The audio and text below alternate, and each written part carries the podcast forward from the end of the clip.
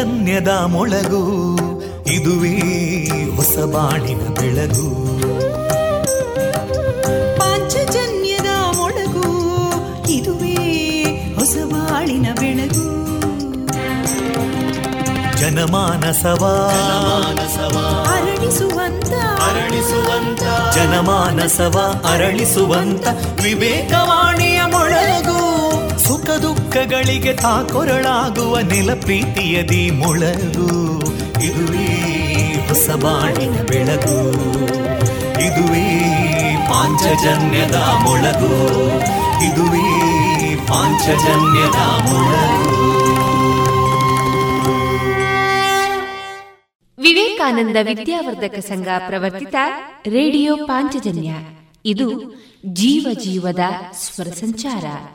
ತೊಂಬತ್ತು ಬಿಂದು ಎಂಟು ಸ್ವರ ತರಾಂಗಗಳಲ್ಲಿ ಈ ಹೊತ್ತಿನ ಪ್ರಸಾರ ಕಾರ್ಯಕ್ರಮವನ್ನು ಆರಂಭಿಸುತ್ತಿದ್ದೇವೆ. ಆತ್ಮೀಯ ಶ್ರೋತೃ ಬಾಂಧವರಿಗೆ ರೇಡಿಯೋ ಪಾಂಚಜನ್ಯ ಸಮುದಾಯ ಬಾನುಲಿ ಕೇಂದ್ರ ಬಳಗದ ಪರವಾಗಿ ನಾನು ತೇಜಸ್ವಿನಿ ಮಾಡುವ ಪ್ರೀತಿಪೂರ್ವಕ ನಮಸ್ಕಾರಗಳು. ವಂದೇ ಮಾತರಂ. ವಂದೇ ಮಾತರಂ. सुजलां सुफलां मलयज शीतलां सस्यश्यामलां मातरं वन्दे मातरम् शुभ्रजोत्स्ना पुलकितयामिनीं पुल्लकुसुमिता ध्रुमदळशोभिनीं सुहासिनीं सुमधुरभाषिणीं सुखदां वरदां मातरं वन्दे मातरम् कोटि कोटि कण्ठा कलकलनिनादकराले कोटि कोटि भुजैदृता करकलवाले अबलां केनो मायेतो बले बहुबलधारिणीं नमामि तारिणीं रिपुदलवारिणी मातरम् वन्दे मातरम् तुमि विद्या तुमि धर्मा, तुम्हें हृदि तुम्हें मर्मा। त्वं प्राणा शरीरे, बाहुते तुमि मा शक्ति। हृदये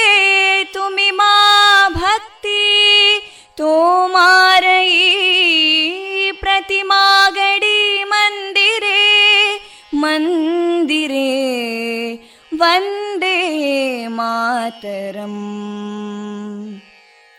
त्वं हि दुर्गा दशप्रहरणधारिणीं कमलां कमलदलविहारिणीं वाणीं विद्यादायिनीं नमामि त्वां नमामि कमलाम् अमलामतुलां सुजलां सुफलां मातरं वन्दे मातरम् श्यामलां सरलां सुस्मितां भूषितां धरणीं भरणीं मातरं वन्दे मातरम् वन्दे मातरम्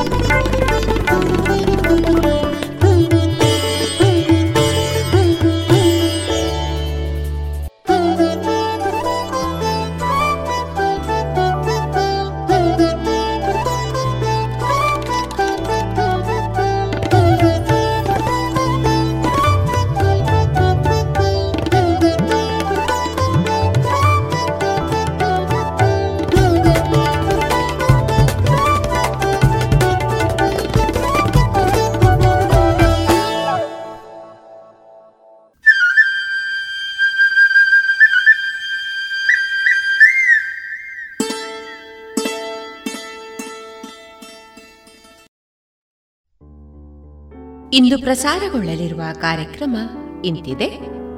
ಮೊದಲಿಗೆ ಭಕ್ತಿಗೀತೆಗಳು ಮಾರುಕಟ್ಟೆದಾರಣೆ ಜಾಣ ಸುದ್ದಿ, ಗೋಪಾಲಕೃಷ್ಣ ಶಾಸ್ತ್ರಿ ಅವರ ರಚಿತ ಭಕ್ತಿಗೀತೆ ಸಾಹಿತ್ಯ ಸಂಗಮದಲ್ಲಿ ಅನಗ ಶಿವರಾಮ್ ಅವರಿಂದ ಅನುಬಂಧ ಕಾದಂಬರಿ, ವೈದ್ಯ ದೇವೋಭವ ಕಾರ್ಯಕ್ರಮದಲ್ಲಿ ಕೊರೋನಾ ನಿಯಂತ್ರಣದಲ್ಲಿ ದೇಹದ ರೋಗ ನಿರೋಧಕ ಶಕ್ತಿ. ಈ ವಿಚಾರವಾಗಿ ಡಾಕ್ಟರ್ ಯೋಗೀಶ್ ಆಚಾರ್ಯ ಅವರಿಂದ ಮಾಹಿತಿ. ಕೊನೆಯಲ್ಲಿ ಮಧುರ ಗಾನ ಪ್ರಸಾರವಾಗಲಿದೆ.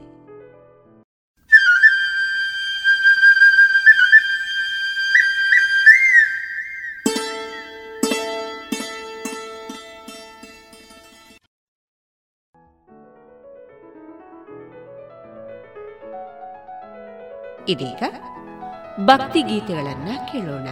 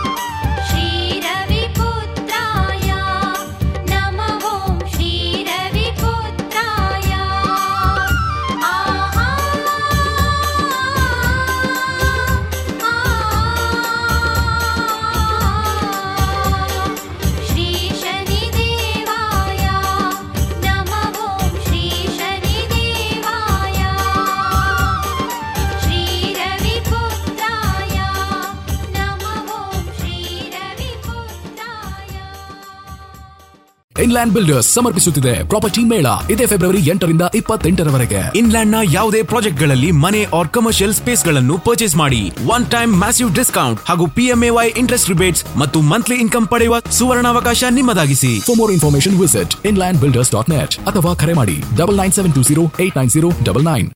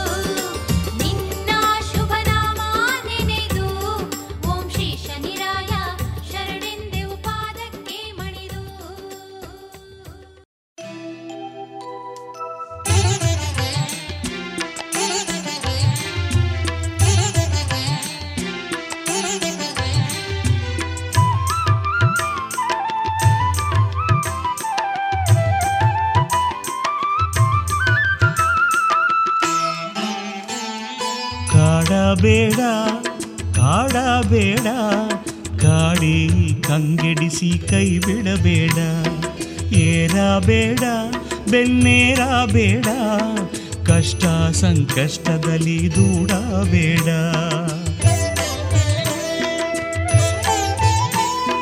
ನಿನ್ನನ್ನೇ ನಂಬಿಹೆವು, ನಿನ್ನನ್ನೇ ಭಜಿಸುವೆವು,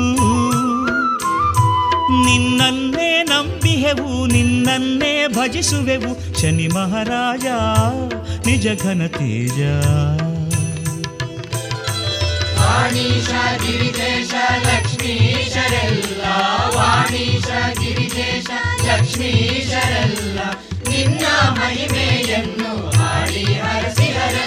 ಕಾಡಬೇಡ ಕಾಡಬೇಡ ಕಾಡಿ ಕಂಗೆಡಿಸಿ ಕೈ ಬಿಡಬೇಡ.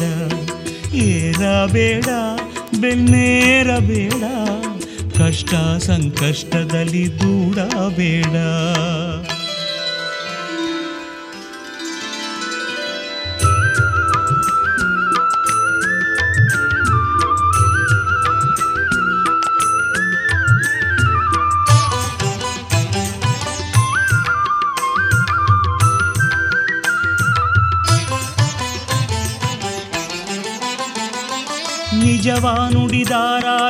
ಹರಿಶ್ಚಂದ್ರನನ್ನು ರಾಜ್ಯ ಕೋಶ ತೊರೆದ ಶ್ರೀರಾಮನನ್ನು. ನಿಜವ ನುಡಿದ ರಾಜ ಹರಿಶ್ಚಂದ್ರನನ್ನು ರಾಜ್ಯ ಕೋಶ ತೊರೆದ ಶ್ರೀರಾಮನನ್ನು. ಕಾಡಿನ ಪಾಲಾದ ಪಾಂಡವರನ್ನು, ನಾಡಾಡು ದೊರೆಯಾದ ನಳರಾಜನನ್ನು. ಕಾಡಿದಂತೆಲ್ಲ ನೀ ಕಾಡಬೇಡ. ಕಷ್ಟ ಸಂಕಷ್ಟದಲ್ಲಿ ನೀ ದೂಡಬೇಡ. ಕರುಣಿಸಿ ಕನಿಕರಿಸಿ ಕರುಣಿಸಿ ಕನಿಕರಿಸಿ ನೀ ನಮ್ಮ ನೋಡ.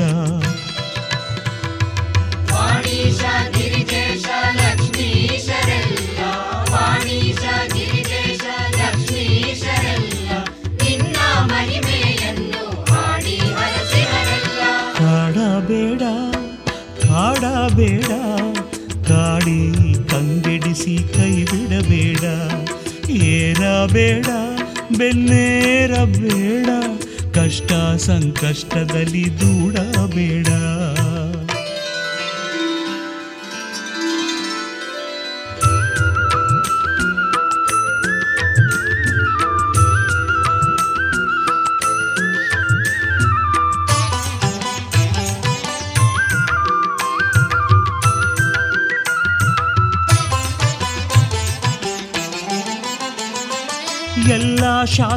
ಬಲ್ಲ ಗುರು ಬೃಹಸ್ಪತಿಯನ್ನು ಕೈಲಾಸ ಗಿರಿವಾಸ ಗೌರೀಶನನ್ನು.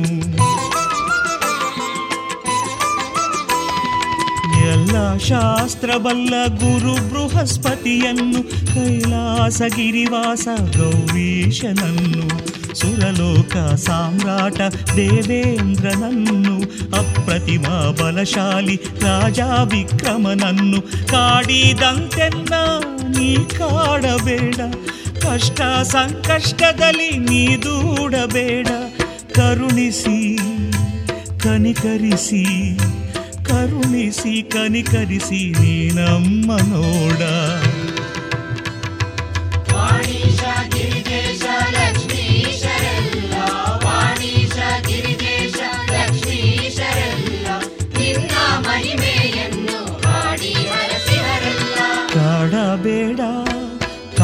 ಕಾಡಬೇಡ ಕಾಡಿ ಕಂಗೆಡಿಸಿ ಕೈ ಬಿಡಬೇಡ. ಏರಬೇಡ ಬೆನ್ನೇರಬೇಡ.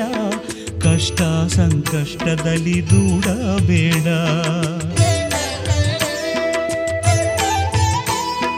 ನಿನ್ನನ್ನೇ ನಂಬಿಹೆವು.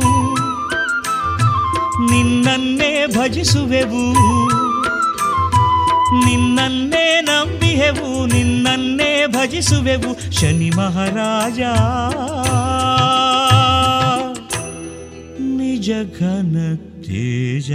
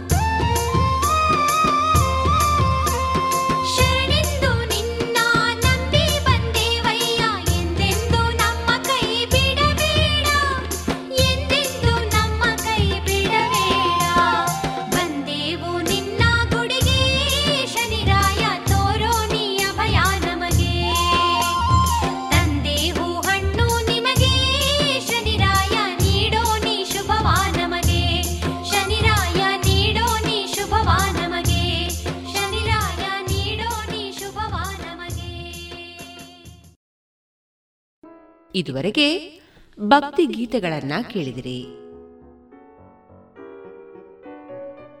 ಫ್ಲಾಟ್ ಹಾಗೂ ಆಫೀಸ್ ಪ್ರಿಮೈಸಸ್ಗಳನ್ನು ಕಡಿಮೆ ಬೆಲೆಯಲ್ಲಿ ಖರೀದಿಸುವ ಸುವರ್ಣ ಅವಕಾಶ ಇಲ್ಲಿದೆ. Inland builders presents property mela February ಎಂಟರಿಂದ ಇಪ್ಪತ್ತೆಂಟರವರೆಗೆ. ಇನ್ಲ್ಯಾಂಡ್ನ ಯಾವುದೇ ಫ್ಲಾಟ್ ಅಥವಾ ಆಫೀಸ್ ಸ್ಪೇಸ್ ಅನ್ನು ಖರೀದಿಸಿ ಒನ್ ಟೈಮ್ ಮ್ಯಾಸಿವ್ ಡಿಸ್ಕೌಂಟ್ ಅನ್ನು ಪಡೆಯಿರಿ. ಪಿಎಂಇವೈ ರಿಬಿಟ್ಸ್ ಜೊತೆಗೆ ಹೆಚ್ಚಿನ ಮಾಹಿತಿಗಾಗಿ ಕಾಲ್ ಮಾಡಿ double nine seven two zero eight nine zero double nine or visit Inland builders net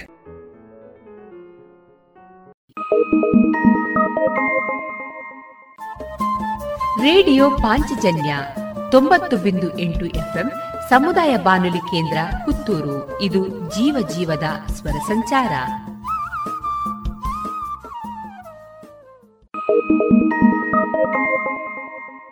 ಏನು ಚಂದ?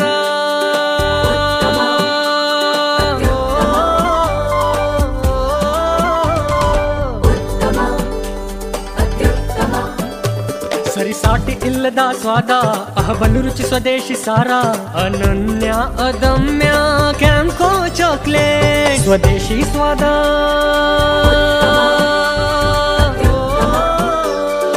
ಕ್ಯಾಂಕೋ ಸ್ವದೇಶಿ ಚಾಕ್ಲೇಟ್ಸ್.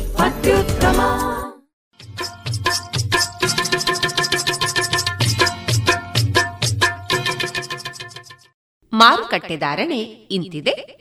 ಹೊಸ ಅಡಿಕೆ ಮುನ್ನೂರರಿಂದ ನಾಲ್ಕುನೂರ ಇಪ್ಪತ್ತ ಐದು ಹಳೆ ಅಡಿಕೆ ಮುನ್ನೂರ ಐದರಿಂದ ಐನೂರ ಹತ್ತು, ಡಬಲ್ ಚೋಲ್ ಮುನ್ನೂರ ಐದರಿಂದ ಐನೂರ ಹದಿನೈದು, ಹಳೆ ಪಟೋರ ಮುನ್ನೂರರಿಂದ ಮುನ್ನೂರ ಅರವತ್ತು, ಹೊಸ ಪಟೋರ ಇನ್ನೂರ ಎಂಬತ್ತರಿಂದ ಮುನ್ನೂರ ಐವತ್ತ ಐದು ಹಳೆ ಉಳ್ಳಿಗಡ್ಡೆ ಮತ್ತು ಹೊಸ ಉಳ್ಳಿಗಡ್ಡೆ ನೂರ ಹತ್ತರಿಂದ ಇನ್ನೂರ ಐವತ್ತು, ಹಳೆ ಕರಿಗೋಟು ಮತ್ತು ಹೊಸ ಕರಿಗೋಟು ನೂರ ಹತ್ತರಿಂದ ಇನ್ನೂರ ಐವತ್ತ ಐದು ಕೊಕ್ಕೋ ಧಾರಣೆ, ಹಸಿ ಕೊಕ್ಕೋ ಐವತ್ತ ಏಳರಿಂದ ಅರವತ್ತ ಎರಡು ಒಣಕೊಕ್ಕೋ ನೂರ ಅರವತ್ತ ಐದರಿಂದ ನೂರ ಎಂಬತ್ತ ಮೂರು ಕಾಳುಮೆಣಸು ಇನ್ನೂರ ಐವತ್ತರಿಂದ ಮುನ್ನೂರ ಮೂವತ್ತು ರಬ್ಬರ್ ಧಾರಣೆ, ಗ್ರೇಡ್ ನೂರ ಐವತ್ತ ನಾಲ್ಕು ರೂಪಾಯಿ ಐವತ್ತು ಪೈಸೆ, ಲಾಟ್ ನೂರ ಮೂವತ್ತ ಆರು ರೂಪಾಯಿ ಐವತ್ತು ಪೈಸೆ, ಸ್ಕ್ರ್ಯಾಪ್ ಒಂದು ತೊಂಬತ್ತ ಐದು ರೂಪಾಯಿ, ಸ್ಕ್ರ್ಯಾಪ್ ಎರಡು ಎಂಬತ್ತ ಏಳು ರೂಪಾಯಿ.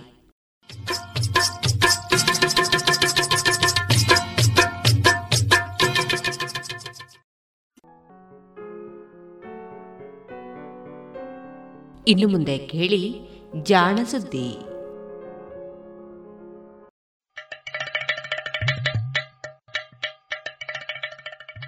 ಕೇಳು ಕೇಳು ಕೇಳು ಜಾಣ ಜಾಣ ಸುದ್ದಿಯ ಕೇಳು ಕೇಳು ಕೇಳು ಜಾಣ. ಇಂದು ಹಂದು ಮುಂದು ಹಿಂದು ಹರಿವು ತಿಳಿವು ಚುಟುಕು ತೆರಗು ನಿತ್ಯ ನುಡಿಯುವತ್ತು ತರಲು, ನಿತ್ಯ ನುಡಿಯುವತ್ತು ತರಲು. ಕೇಳಿ ಜಾಣರ, ಜಾಣ ಸುದ್ದಿಯ ಕೇಳು ಕೇಳು ಕೇಳು ಜಾಣ. ಜಾಣ, ಸುದ್ದಿಯ ಕೇಳು ಕೇಳು ಕೇಳು ಜಾಣ. ಸುದ್ದಿ ಸಂಶೋಧನೆ.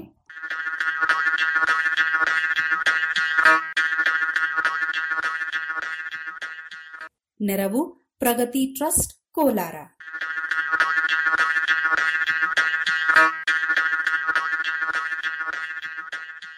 ಹಕ್ಕಿ ಹಾರುತ್ತಿದೆ ಕೇಳಿದಿರಾ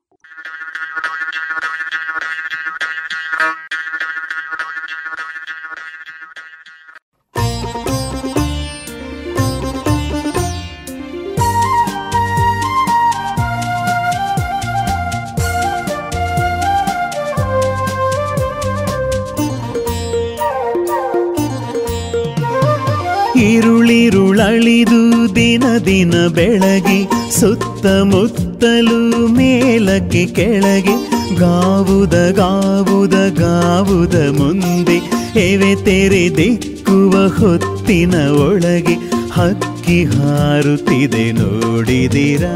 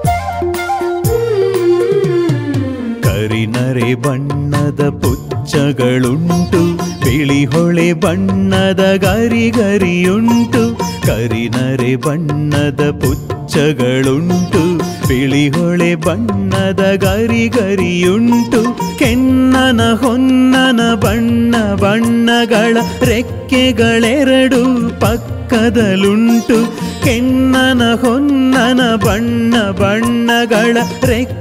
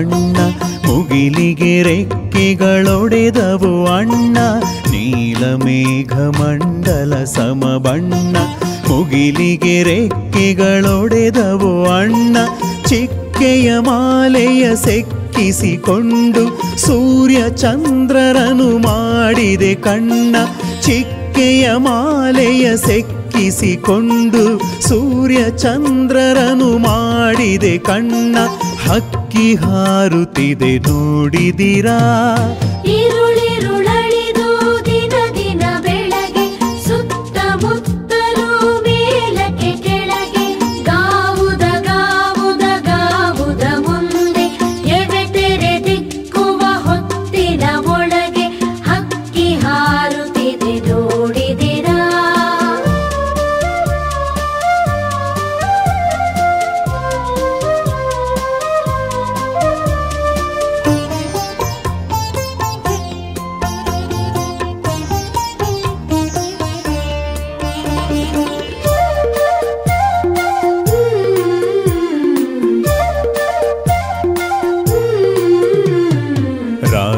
ಸಾಮ್ರಾಜ್ಯದ ತೆನೆ ಒಕ್ಕಿ, ಮಂಡಲ ಗಿಂಡಲಗಳ ಗಡ ಮುಕ್ಕಿ ರಾಜದ ಸಾಮ್ರಾಜ್ಯದ ತೆನೆ ಒಕ್ಕಿ, ಮಂಡಲ ಗಿಂಡಲಗಳಗಡ ಮುಕ್ಕಿ, ತೇಲಿಸಿ ಮುಳುಗಿಸಿ ಖಂಡ ಖಂಡಗಳ ಸಾರ್ವಭೌಮರ ನೆತ್ತಿಯ ಕುಕ್ಕಿ, ತೇಲಿಸಿ ಮುಳುಗಿಸಿ ಖಂಡ ಖಂಡಗಳ ಸಾರ್ವಭೌಮರ ನೆತ್ತಿಯ ಕುಕ್ಕಿ ಹಕ್ಕಿ ಹಾರುತ್ತಿದೆ ನೋಡಿದಿರಾ?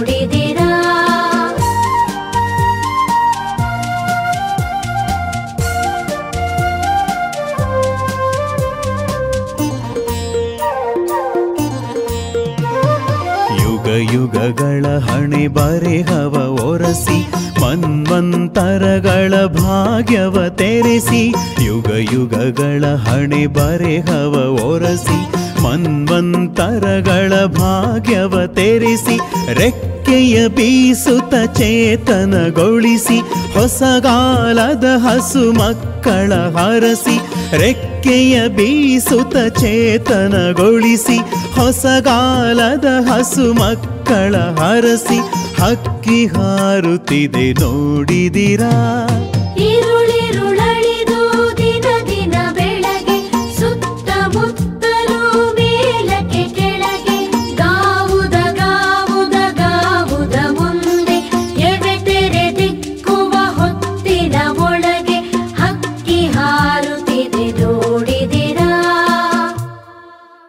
ವರಕವಿ ಬೇಂದ್ರೆಯವರ ಈ ಹಾಡು ಕೇಳಿದ್ದೀರಲ್ಲ? ಹಕ್ಕಿ ಹಾರುತ್ತಿದೆ ನೋಡಿದಿರಾ? ಇರುಳಿರುಳು ಕಳೆದು ದಿನ ದಿನ ಬೆಳಗ್ಗೆ ಸುತ್ತಮುತ್ತಲು ಮೇಲಕ್ಕೆ ಕೆಳಗೆ, ಗಾವುದ ಗಾವುದ ಗಾವುದ ಮುಂದೆ, ಎವೆತೆರೆ ದಕ್ಕುವ ಹೊತ್ತಿನ ಒಳಗೆ ಎಂದು ಹಕ್ಕಿಯ ಹಾರಾಟವನ್ನು ಅತ್ಯಂತ ಬೆರಗಿನಿಂದ ವರಕವಿ ವರ್ಣಿಸಿದ್ದಾರೆ. ಹಕ್ಕಿಗಳ ಹಾರಾಟವೇ ಹಾಗೆ. ಸದಾ ಮನುಷ್ಯನಿಗೆ ಅಸೂಯೆ ಹುಟ್ಟಿಸುವ ಸಂಗತಿ. ಹಕ್ಕಿಗಳಂತೆ ಮುಕ್ತವಾಗಿ ರೆಕ್ಕೆ ಬಿಚ್ಚಿ ಗಾಳಿಯಲ್ಲಿ ಹಾರಾಡುತ್ತಾ ಆಕಾಶದಿಂದ ಕೆಳಗಿನ ಎಲ್ಲವನ್ನು ನೋಡುವುದು ಇದೆಯಲ್ಲ? ಅದು ಒಂದು ಸುಂದರ ಅನುಭವ. ಅದು ತನಗೆ ದಕ್ಕಿಲ್ಲದರಿಂದಲೇ ಹಕ್ಕಿಯ ಹಾರಾಟದ ಬಗ್ಗೆ ಮನುಷ್ಯನಿಗೆ ಅಷ್ಟೊಂದು ಬೆರಗು, ಆಸಕ್ತಿ. ಅದಿರಲಿ, ಹಕ್ಕಿಯ ಹಾರಾಟಕ್ಕೆ ಇನ್ನೊಂದು ಮಗ್ಗಲು ಇದೆ. ಹೀಗೆ ಭಾರವಾದ ವಸ್ತುವೊಂದು ಭೂಮಿಯ ಆಕರ್ಷಣೆಯನ್ನು ಮೀರಿ ಗಾಳಿಯಲ್ಲಿ ಹಾರಾಡುವುದು ಸುಲಭದ ಮಾತಲ್ಲ. ಚಿಟ್ಟೆ, ನೊಣ ಮುಂತಾದವುಗಳ ಹಾರಾಟವನ್ನು ಬಲು ಹಗುರವಾದ ವಸ್ತುಗಳಾದ್ದರಿಂದ ಸಾಧ್ಯ ಎಂದು ಹೇಳಿಬಿಡಬಹುದು. ಆದರೆ ಹಕ್ಕಿಗಳು? ಅಷ್ಟು ಭಾರದ ಜೀವಿಗಳು ಅದು ಹೇಗೆ ರೆಕ್ಕೆಯನ್ನು ಬಡಿಯುತ್ತಾ ಹಾರುತ್ತವೆ ಎನ್ನುವ ಕುತೂಹಲ ಸಹಸ್ರಾರು ವರ್ಷಗಳಿಂದ ಮಾನವನನ್ನು ಕೆಣಕಿದೆ. ಇತ್ತೀಚೆಗೆ ವಿಜ್ಞಾನದ ಅರಿವು ಹೆಚ್ಚಾದ ಹಾಗೆಲ್ಲ ಈ ಕುತೂಹಲ ಇನ್ನಷ್ಟು ಹೆಚ್ಚಾಗಿದೆ ಎನ್ನಬೇಕು. ಹಕ್ಕಿಗಳು ಹೇಗೆ ಹಾರುತ್ತವೆ ಎನ್ನುವುದರ ಜೊತೆಗೆ ಅವು ಏಕೆ ಹಾರುತ್ತವೆ? ಎಲ್ಲಿಗೆ ಹಾರಿ ಹೋಗುತ್ತವೆ? ಒಂದೇ ಸಮನೆ ಹಾರುತ್ತವೋ? ಅಷ್ಟು ಹೊತ್ತು ಹಾರುತ್ತವಲ್ಲ, ಅದಕ್ಕೆ ಶಕ್ತಿ ಎಲ್ಲಿಂದ ಸಿಗುತ್ತದೆ? ಹಕ್ಕಿಗಳಿಗೆ ಹಾರಾಟದಿಂದ ವಿರಾಮ ಬೇಡವೇ? ಇತ್ಯಾದಿ ನೂರೆಂಟು ಪ್ರಶ್ನೆಗಳು ಹುಟ್ಟಿವೆ. ಅವಕ್ಕೆ ಉತ್ತರಗಳನ್ನು ಹುಡುಕುವ ಅಧ್ಯಯನಗಳು ನಡೆದಿವೆ ಎನ್ನಿ. ಈ ಉತ್ತರಗಳನ್ನು ಹುಡುಕುವ ನಿಟ್ಟಿನಲ್ಲಿ ಹೊಸ ಹೊಸ ಸಾಧನ, ತಂತ್ರಗಳನ್ನು ಉಪಯೋಗಿಸಲಾಗುತ್ತಿದೆ. ಇದು ಈಗ ಹಕ್ಕಿಗಳ ಹಾರಾಟವನ್ನು ಕೇಳಿ ಹೌದು, ನಾನು ತಪ್ಪು ಹೇಳಲಿಲ್ಲ. ಹಾರಾಟವನ್ನು ನೋಡಿ ಅಲ್ಲ, ಕೇಳಿ. ಅವುಗಳನ್ನು ಅರ್ಥ ಮಾಡಿಕೊಳ್ಳುವ ಪ್ರಯತ್ನ ನಡೆದಿರುವ ಬಗ್ಗೆ ಮೊನ್ನೆ ಸೆಲ್ ಪ್ಯಾಟರ್ನ್ ಕ್ರಿಯೇಷನ್ಸ್ ಪತ್ರಿಕೆ ವರದಿ ಮಾಡಿದೆ. ಹಕ್ಕಿಗಳ ಹಾರಾಟವನ್ನು ಹಾಡನ್ನಾಗಿ ಬದಲಾಯಿಸಿ, ತನ್ಮೂಲಕ ಅದರ ಹಾರಾಟದ ಬಗೆಯನ್ನು ಅರ್ಥ ಮಾಡಿಕೊಳ್ಳಲು ಯತ್ನಿಸಲಾಗಿದೆ.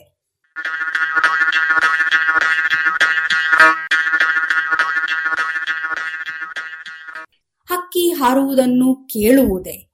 ಅದು ಹೇಗೆ? ನೋಡಬಹುದು. ಕೇಳುವುದು ಹೇಗೆ ಎಂದು ಅಚ್ಚರಿಯಾಯಿತೆ? ಇದು ವಾಸ್ತವವಾಗಿ ಹಕ್ಕಿ ಹಾರುವಾಗ ಆಗುವ ಸದ್ದನ್ನು ಕೇಳುವುದಲ್ಲ. ಇದೊಂದು ಅಧ್ಯಯನ ತಂತ್ರ ಅಥವಾ ವಿಶ್ಲೇಷಣೆಯ ತಂತ್ರ. ವಿವಿಧ ಹಕ್ಕಿಗಳ ಹಾರಾಟದಲ್ಲಿ ಇರುವ ವ್ಯತ್ಯಾಸಗಳನ್ನು ಸುಲಭವಾಗಿ ಗುರುತಿಸುವ ಕಲಾತ್ಮಕ ವಿಧಾನ. ಹಕ್ಕಿಗಳು ಎಲ್ಲವೂ ಒಂದೇ ರೀತಿಯಲ್ಲಿ ಹಾರುವುದಿಲ್ಲ. ಗುಬ್ಬಚ್ಚಿಗಳಂತಹ ಪುಟ್ಟ ಹಕ್ಕಿಗಳು ಬುರ್ರನೆ ಸ್ವಲ್ಪ ಹೊತ್ತು ಹಾರಿ ನೆಲಕ್ಕೆ ಇಳಿದು ವಿರಮಿಸುತ್ತವೆ. ಇನ್ನು ಕೆಲವು ರೆಕ್ಕೆ ಬಡಿಯುತ್ತಾ ಸ್ವಲ್ಪ ಹೆಚ್ಚು ಹೊತ್ತೆ ಹಾರಾಡುತ್ತಿರುತ್ತವೆ. ಮತ್ತು ಕೆಲವು ಹದ್ದಿನಂತಹ ಹಕ್ಕಿಗಳು ಗಂಟೆಗಟ್ಟಲೆ ಆಕಾಶದಲ್ಲಿ ಬಲು ಎತ್ತರದಲ್ಲಿ ಹಾರಾಡುತ್ತಿರುತ್ತವೆ. ಸ್ವಿಫ್ಟ್ ಜಾತಿಯ ಹಕ್ಕಿಗಳು ಹತ್ತಾರು ತಿಂಗಳುಗಳ ಕಾಲ ಹಾರಾಡುತ್ತಲೇ ಇರಬಹುದು.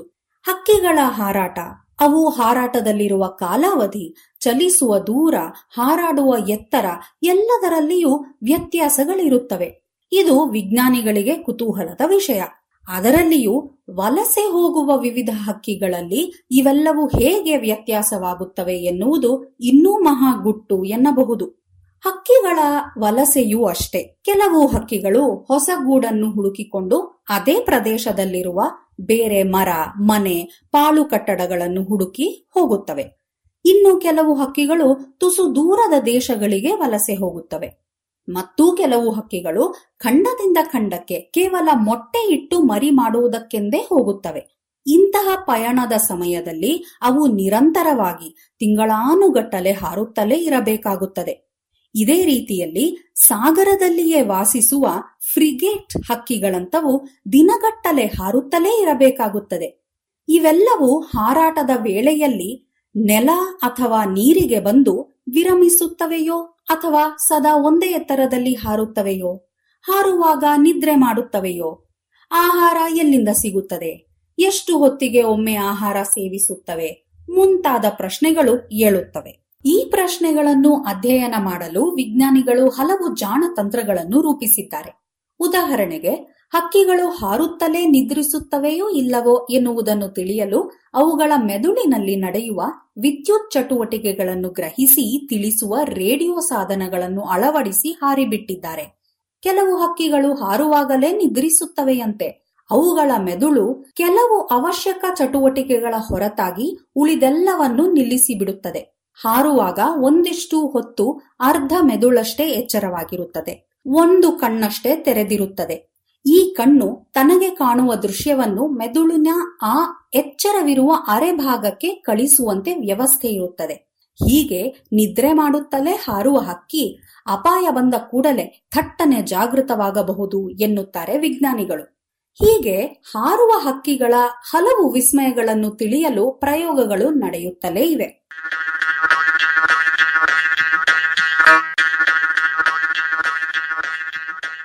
ವಲಸೆ ಹೋಗುವ ಹಕ್ಕಿಗಳು ಯಾವಾಗಲೂ ಒಂದೇ ಕಾಲದಲ್ಲಿ ವಲಸೆ ಹೋಗುತ್ತವೆಯೋ? ಬೆಂಗಳೂರಿನಿಂದ ಮೈಸೂರಿಗೆ ಬರುವ ನಾನ್ ಸ್ಟಾಪ್ ಬಸ್ಸುಗಳು ಮದ್ದೂರಿನಲ್ಲಿಯೇ ಒಮ್ಮೆ ನಿಲ್ಲಿಸುತ್ತಾರಲ್ಲ. ಹಾಗೆಯೇ ಈ ಹಕ್ಕಿಗಳು ಒಂದೂರಿನಿಂದ ಇನ್ನೊಂದೂರಿಗೆ ಹೋಗುವಾಗ ಹೀಗೆ ಯಾವಾಗಲೂ ಒಂದೇ ಜಾಗದಲ್ಲಿ ವಿರಮಿಸುತ್ತವೆಯೋ? ಅಥವಾ ಸೈಕಲ್ ಸವಾರರ ಹಾಗೆ ಎಲ್ಲೆಂದರಲ್ಲಿ ತಮಗೆ ಇಷ್ಟ ಬಂದ ಕಡೆ ನಿಂತು ಮುಂದೆ ಹೋಗುತ್ತವೆಯೋ? ಹಾರುವ ಎಲ್ಲ ಸಮಯದಲ್ಲಿಯೂ ಒಂದೇ ವೇಗದಿಂದ ಹಾರುತ್ತವೆಯೋ? ಅಥವಾ ಊಟ ಮಾಡಿದ ಮೇಲೆ ನಿಧಾನವಾಗಿ, ಸಂಜೆ ಹೊತ್ತು ವೇಗವಾಗಿ, ಬಿಸಿಲಿನ ಹೊತ್ತು ನಿಧಾನವಾಗಿ ಎಂದೇನಾದರೂ ಇದೆಯೋ? ಇವೆಲ್ಲ ಪ್ರಶ್ನೆಗಳು ಏಕೆ ಎಂದರೆ, ಹಕ್ಕಿಗಳು ಹೇಗೆ ವಲಸೆ ಹೋಗುತ್ತವೆ ಎನ್ನುವುದನ್ನು ಅವುಗಳನ್ನು ನೇರವಾಗಿ ಹಿಂಬಾಲಿಸಿ ನೋಡಿದವರಿಲ್ಲ. ಏನಿದ್ದರೂ ಹಕ್ಕಿಗಳ ಕಾಲಿಗೆ ಉಂಗುರಗಳನ್ನು ಕಟ್ಟಿ ಹಾರಿಬಿಟ್ಟು ಅಂತಹ ಹಕ್ಕಿಗಳನ್ನು ಬೇರೆ ಸ್ಥಳಗಳಲ್ಲಿ ಕಂಡವರು ವಿವರ ದಾಖಲಿಸಿದರೆ ಅಲ್ಲಿಗೆ ಇಷ್ಟು ದಿನಗಳ ನಂತರ ತಲುಪಿವೆ ಎಂದು ತರ್ಕಿಸುತ್ತಿದ್ದರು. ಇಲ್ಲಿಯೂ ಆ ಹಕ್ಕಿ ಆ ಊರಿಗೆ ಬಂದು ಎಷ್ಟು ದಿನ ವಿರಮಿಸಿದೆ ಅಥವಾ ಆಗಷ್ಟೇ ಬಂದಿದೆಯೋ ಎಂದು ತಿಳಿಯುವುದು ಸಾಧ್ಯವಿರಲಿಲ್ಲ. ಇದೀಗ ಇನ್ನೂ ಹೊಸ ತಂತ್ರಗಳು ಬಂದಿವೆ. ಜಿಪಿಎಸ್ ತಂತ್ರಜ್ಞಾನವನ್ನು ಬಳಸಿಕೊಂಡು ಹಕ್ಕಿಗಳ ಹಾರಾಟವನ್ನು ದಾಖಲಿಸುತ್ತಾರೆ. ಅರ್ಥಾತ್ ಈ ಸಾಧನಗಳು ನಿರಂತರವಾಗಿ ಕಳಿಸುವ ಸಂದೇಶಗಳನ್ನು ಪತ್ತೆ ಮಾಡಿ ಅವುಗಳು ಇರುವ ಜಾಗವನ್ನು, ಸಮಯವನ್ನೂ ದಾಖಲಿಸಬಹುದು. ಅನಂತರ ಅವು ಗೊತ್ತಾದ ಪ್ರದೇಶದಿಂದ ಎಷ್ಟು ದೂರ, ಎಷ್ಟು ಕಾಲದಲ್ಲಿ ಕ್ರಮಿಸಿದವು ಎಂದು ಪತ್ತೆ ಮಾಡಬಹುದು. ಈ ವಿವರಗಳನ್ನೇ ಇಟ್ಟುಕೊಂಡು ಹಕ್ಕಿಗಳ ಹಾರಾಟದ ವ್ಯತ್ಯಾಸವನ್ನು ಗಮನಿಸಬಹುದೇ? ಇದು ಸಾಧ್ಯ. ಸಂಗ್ರಹಿಸಿದ ವಿವರಗಳನ್ನು ಗ್ರಾಫ್ ಚಿತ್ರವಾಗಿ ಪ್ರದರ್ಶಿಸಬಹುದು. ಆದರೆ ಆಸ್ಟ್ರೇಲಿಯಾದ ಆಸ್ಟ್ರೇಲಿಯಾ ನ್ಯಾಷನಲ್ ಯೂನಿವರ್ಸಿಟಿಯ ಎರಿಕ್ ಸ್ಯಾಲ್ವೆಜಿಯೋ ಇನ್ನೊಂದು ತಂತ್ರ ಹೂಡಿದ್ದಾರೆ. ಇವರು ಇದೇ ವಿವರಗಳನ್ನು ಬಳಸಿಕೊಂಡು ಸಂಗೀತವನ್ನು ಸೃಷ್ಟಿಸಿದ್ದಾರೆ. ಹೀಗೆ ಹಕ್ಕಿಗಳ ಹಾರಾಟದ ವೈವಿಧ್ಯವನ್ನು ಗುರುತಿಸಬಹುದು ಎನ್ನುತ್ತಾರೆ. ಇದು ಇಲ್ಲಿದೆ ಒಂದು ಸ್ಯಾಂಪಲ್.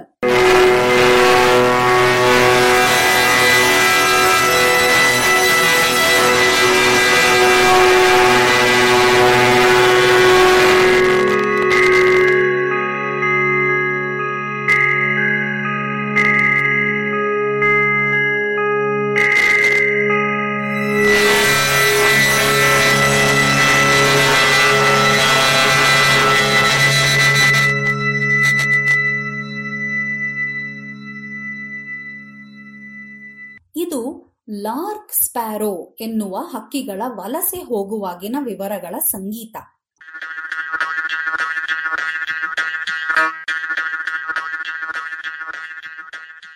ಕಾಂಡೆಸ್ಟಸ್ ಗ್ರೆಮಾಕಸ್ ಎನ್ನುವ ಈ ಹಕ್ಕಿಗಳು ಅಮೆರಿಕೆಯ ಒಹಾಯೋ ರಾಜ್ಯದಲ್ಲಿ ನೆಲೆಯಿರುತ್ತವೆ. ಚಳಿಗಾಲ ಸಮೀಪಿಸುತ್ತಿದ್ದಂತೆಯೇ ಅಲ್ಲಿಂದ ಹೊರಟು ಪೂರ್ವ ದಿಕ್ಕಿಗೆ ಇರುವ ತುಸು ಬೆಚ್ಚಗಿನ ಪ್ರದೇಶಗಳಿಗೆ ವಲಸೆ ಹೋಗುತ್ತವೆ. ಮೊಟ್ಟೆ ಇಟ್ಟು ಮರಿ ಮಾಡುತ್ತವೆ. ಇವು ಪ್ರತಿ ವರ್ಷವೂ ಹೀಗೆ ವಲಸೆ ಹೋಗುವ ಜಾಗ ಒಂದೇ ಆಗಿದ್ದರೂ ಹಾದಿಯಲ್ಲಿ ಎಲ್ಲೆಲ್ಲಿ ಉಳಿಯುತ್ತವೆ? ಎಲ್ಲ ಹಕ್ಕಿಗಳು ಒಂದೇ ತೆರನಾಗಿ ಚಲಿಸುತ್ತವೆಯೋ ಎನ್ನುವ ಅನುಮಾನಗಳಿದ್ದವು. ಇಂತಹ ಮೂರು ಹಕ್ಕಿಗಳ ಕಾಲಿಗೆ ಜಿಪಿಎಸ್ ಸಾಧನವನ್ನು ಕಟ್ಟಿ ಅವು ಚಲಿಸಿದ ಹಾದಿ ಹಾಗೂ ದೂರವನ್ನು ಪತ್ತೆ ಮಾಡಿದರು. ಈ ಅಧ್ಯಯನದಲ್ಲಿ ತಿಳಿದು ಬಂದ ವಿಷಯವೇನೆಂದರೆ, ಒಂದೇ ಕಾಲದಲ್ಲಿ ವಿಭಿನ್ನ ಹಕ್ಕಿಗಳು ವಲಸೆ ಹೊರಟರೂ ಹಾದಿಯ ಮಧ್ಯೆ ಅನುಕೂಲಕ್ಕೆ ತಕ್ಕಂತೆ ಹಾದಿ, ವೇಗ ಹಾಗೂ ಉಳಿದುಕೊಳ್ಳುವ ಸ್ಥಾನಗಳನ್ನು ಬದಲಿಸಿಕೊಳ್ಳುತ್ತವೆ ಎನ್ನುವುದು. ಈ ಅಂಶವನ್ನು ಗುರುತಿಸಿದ ಮೇಲೆ ಸ್ಯಾಲ್ವೆಜಿಯೋ ಇನ್ನೊಂದು ಕೆಲಸ ಮಾಡಿದರು. ಸೈಬರ್ನೆಟಿಕ್ ಫಾರೆಸ್ಟ್ ಸಿಂಥಸೈಸರ್ ಎನ್ನುವ ಕಂಪ್ಯೂಟರ್ ಪ್ರೋಗ್ರಾಂ ಒಂದನ್ನು ಬರೆದರು. ಮೂರೂ ಹಕ್ಕಿಗಳು ಪ್ರತಿದಿನ ಹಾರಿದ ದೂರ ವೇಗವನ್ನು ಈ ಪ್ರೋಗ್ರಾಮಿಗೆ ನೀಡಿದಾಗ ಇದು ಅದನ್ನು ಸಂಗೀತದ ಸ್ವರಗಳನ್ನಾಗಿ ಬದಲಿಸುತ್ತದೆ. ಅಂದರೆ, ಇಂತಿಷ್ಟು ದೂರಕ್ಕೆ ಸ ಎಂದಾದರೆ, ರಿ ಎನ್ನುವುದು ಮತ್ತೊಂದು ಸ್ವರ. ಹೀಗೆ ಹಕ್ಕಿಗಳು ನಿರ್ದಿಷ್ಟ ಕಾಲದಲ್ಲಿ ಕ್ರಮಿಸಿದ ದೂರವನ್ನಷ್ಟೇ ಸ್ವರವನ್ನಾಗಿಸಿದಾಗ ಅದೊಂದು ಸಂಗೀತವಾಗಿ ಹೊಮ್ಮಿತು.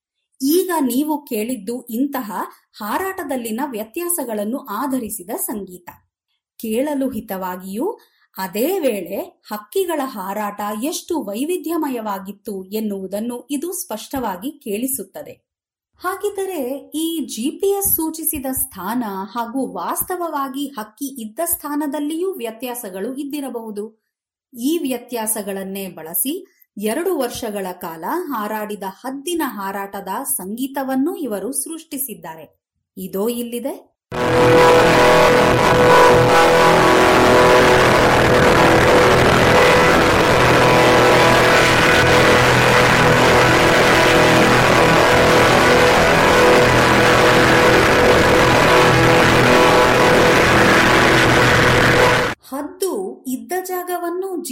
ಗುರುತಿಸುತ್ತಿದ್ದ ಮೂರು ಉಪಗ್ರಹಗಳು ಪತ್ತೆ ಮಾಡುತ್ತಿದ್ದವಷ್ಟೇ. ಅವು ಒಂದೊಂದರಲ್ಲಿಯೂ ಒಂದಿಷ್ಟು ವ್ಯತ್ಯಾಸವಿದ್ದೇ ಇರುತ್ತದೆ. ಈ ವ್ಯತ್ಯಾಸಗಳನ್ನು ಗುರುತಿಸಿ ಅನಂತರ ಹಕ್ಕಿಯ ನಿಜ ಸ್ಥಾನವನ್ನು ಗುರುತಿಸುತ್ತಾರೆ. ಈ ಹಾಡಿನಲ್ಲಿ ಇಂತಹ ವ್ಯತ್ಯಾಸಗಳನ್ನೇ ಸ್ವರಗಳನ್ನಾಗಿ ಪರಿವರ್ತಿಸಲಾಗಿದೆ. ಕೇಳಿದಿರಲ್ಲ? ಹಕ್ಕಿ ಹಾರುತ್ತಿದೆ ಕೇಳಿದಿರಾ? ಅಂತ ಸುಮ್ಮನೆ ಕೇಳಲಿಲ್ಲ. ಇಂತಹ ಅಪಾರವಾದ ವಿವರಗಳು ಅಥವಾ ದತ್ತಾಂಶಗಳಿರುವ ಅಧ್ಯಯನಗಳನ್ನು ಸುಲಭವಾಗಿ ವಿಶ್ಲೇಷಿಸುವ, ಅರ್ಥ ಮಾಡಿಕೊಳ್ಳುವ ವಿಧಾನಗಳಿಗಾಗಿ ಈಗ ಹುಡುಕಾಟ ನಡೆಯುತ್ತಿದೆ.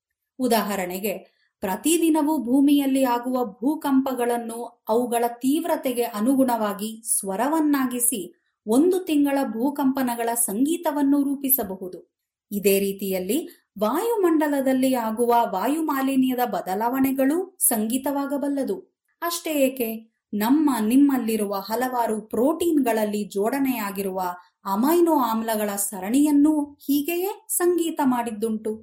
ಹೀಗೆ ಕಣ್ಣಿಗೆ ಕಾಣದ ವಿವರಗಳು, ವಿನ್ಯಾಸ ಅಥವಾ ಸ್ವರೂಪವನ್ನು ಗ್ರಹಿಸುವಂತಹ ತಂತ್ರಗಳಲ್ಲಿ ಸೈಬರ್ನೆಟಿಕ್ ಫಾರೆಸ್ಟ್ ಸಿಂಥೆಸೈಸರ್ ಕೂಡ ಒಂದು.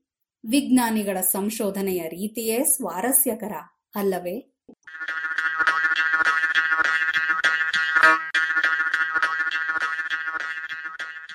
ಇದು ಇಂದಿನ ಸುದ್ದಿ ಸಂಶೋಧನೆ. ರಚನೆ ಶ್ರೀ ಕೊಳ್ಳೆಗಾಲ ಶರ್ಮಾ, ಜಾಣಧ್ವನಿ ಶ್ರೀಮತಿ ಲಕ್ಷ್ಮೀ ವಿ.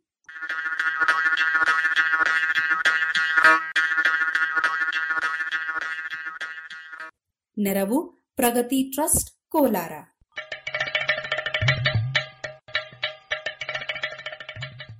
ಜಾಣ ಸುದ್ದಿಯ ಬಗ್ಗೆ ಸಲಹೆ, ಸಂದೇಹಗಳು ಇದ್ದಲ್ಲಿ ನೇರವಾಗಿ ಒಂಬತ್ತು, ಎಂಟು ಎಂಟು, ಆರು ಆರು, ನಾಲ್ಕು, ಸೊನ್ನೆ, ಮೂರು, ಎರಡು, ಎಂಟು ಈ ನಂಬರಿಗೆ ವಾಟ್ಸಪ್ ಮಾಡಿ ಇಲ್ಲವೇ ಕರೆ ಮಾಡಿ.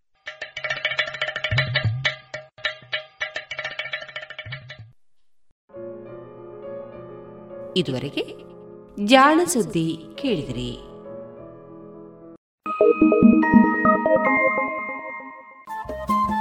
ರೇಡಿಯೋ ಪಾಂಚಜನ್ಯ ತೊಂಬತ್ತು ಬಿಂದು ಎಂಟು ಎಫ್ಎಂ ಸಮುದಾಯ ಬಾನುಲಿ ಕೇಂದ್ರ ಪುತ್ತೂರು. ಇದು ಜೀವ ಜೀವದ ಸ್ವರ ಸಂಚಾರ.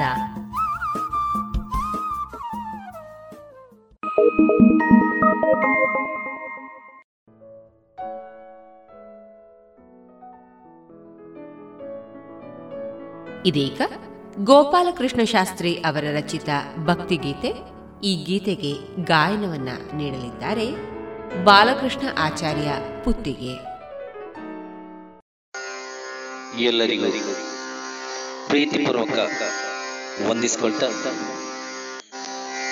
ಶ್ರೀಯುತ ಗೋಪಾಲಕೃಷ್ಣ ಶಾಸ್ತ್ರಿ ಇವರು ರಚಿಸಿರುವ ಮದವೂರ ಮಹಾಗಣಪ ಎಂಬ ಭಕ್ತಿಗೀತೆಯನ್ನು ಭಕ್ತಿಪೂರ್ವಕವಾಗಿ ಹಾಡುತ್ತಾ ಇದ್ದಾರೆ ಮದವೂರ ಪಟ್ಟಣದಿ.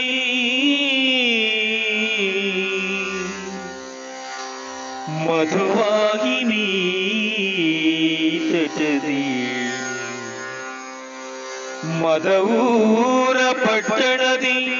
ಮಧುವಾಗಿನಿ ತಟದಿ ಮದನಂತದೇ ದೇವಳಕ್ಕೆ ಬನ್ನಿರಲ್ಲ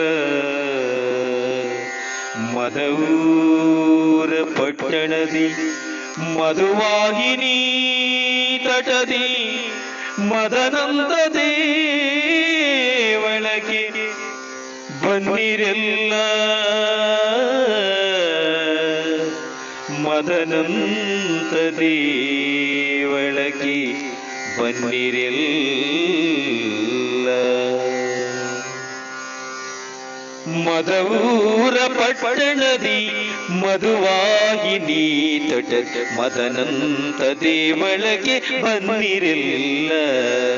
ಮದನಂತ ದೇವಳಗೆ ಬನ್ನಿರೆಲ್ಲ ಉದಯಾಸ್ತದ ಸೇವೆ ಭಕ್ತಿಯಲಿ ಸಲಿಸುತ್ತ ಉದಯಾಸ್ತದಾ ಸೇವೆ ಭಕ್ತಿಯಲಿ ಸಲಿಸುತ್ತ ಮುದದಿಂದ ಕೊಂಡಾಡಿ ಹಾಡಿರಲ್ಲ.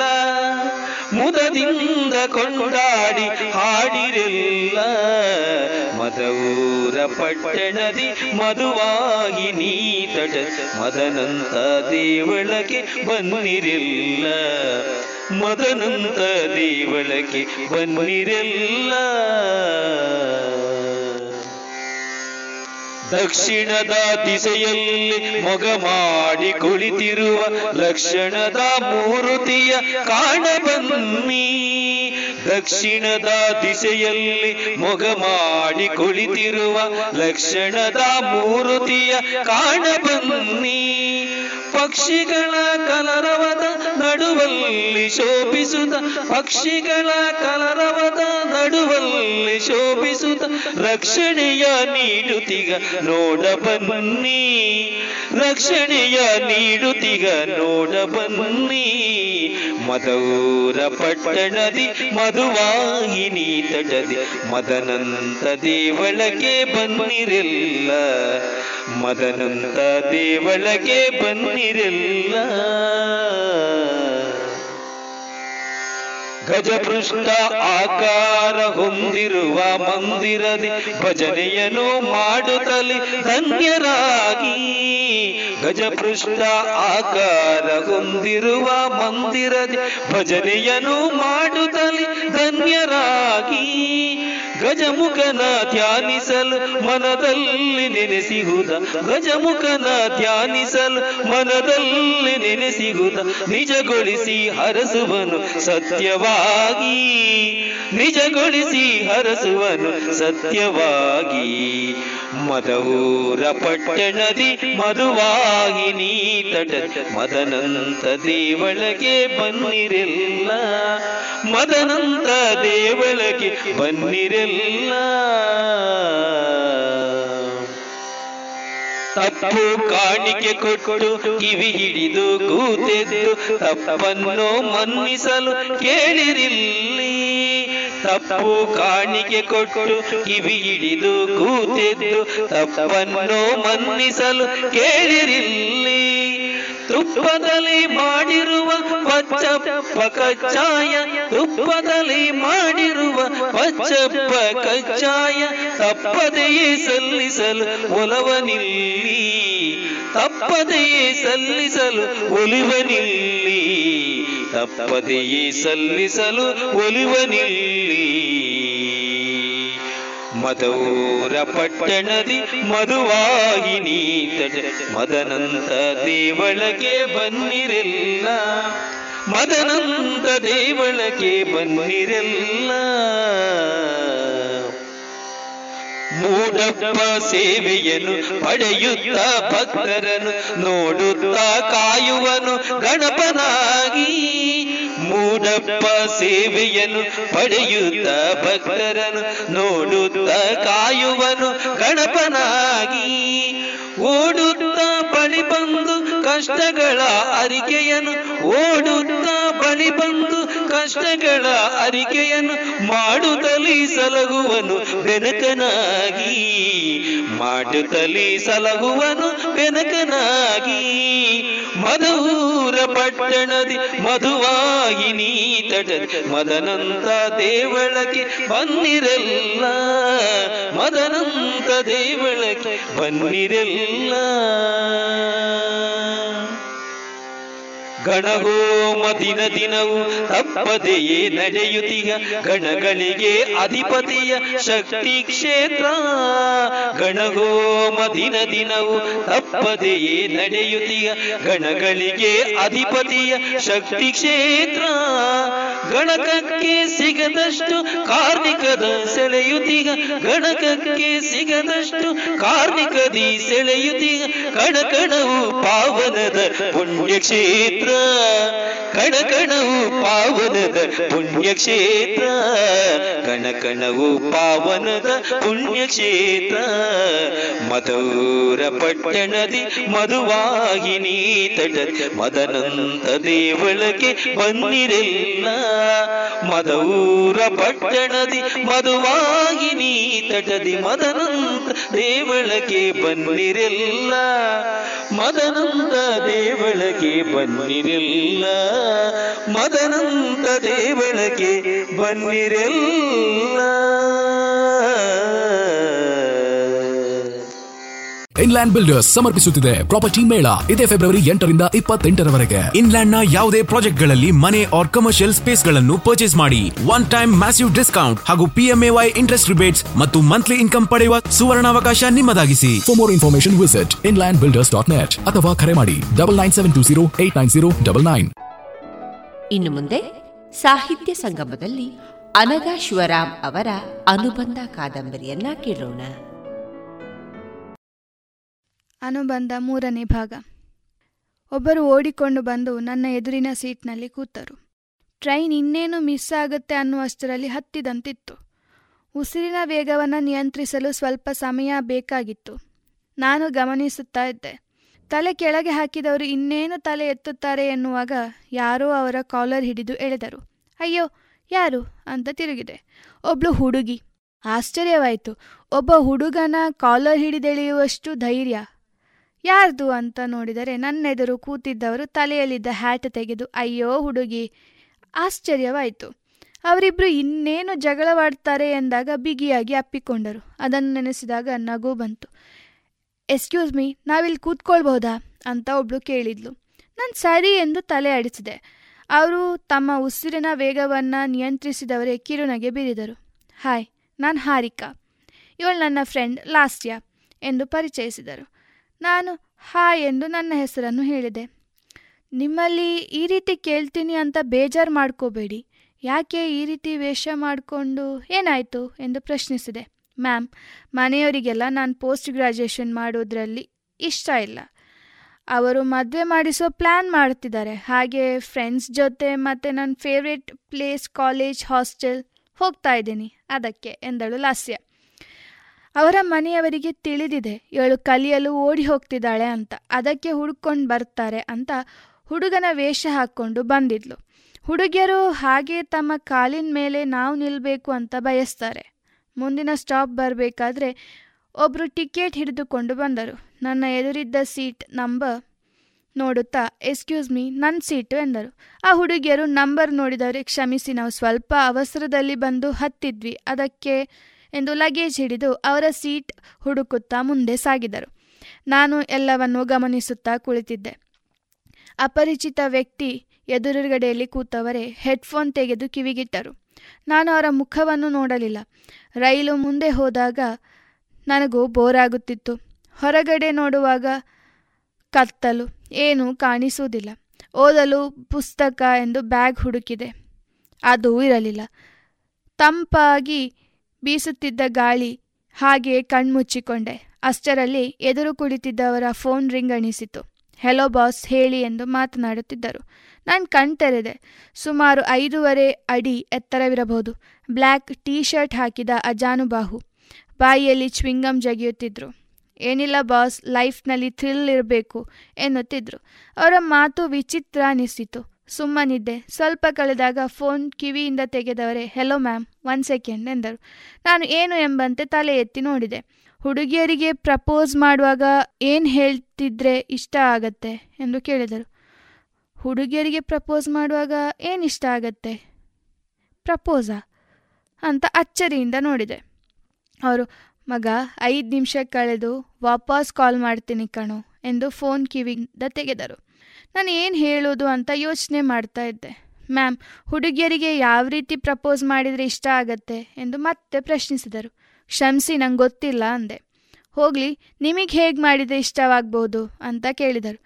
ನಾನು ಸ್ವಲ್ಪ ಯೋಚಿಸಿದವಳೆ, ನಂಗೆ ಹೇಗೆ ಇಷ್ಟ ಆಗುತ್ತೆ ಅಂತ ಹೇಳಿದರೆ ಸಿಂಪಲಾಗಿ ಮನಸ್ಸಿನಲ್ಲಿರುವ ಭಾವನೆಗಳನ್ನು ನೇರವಾಗಿ ಹೇಳಿದರೆ ಸಾಕು.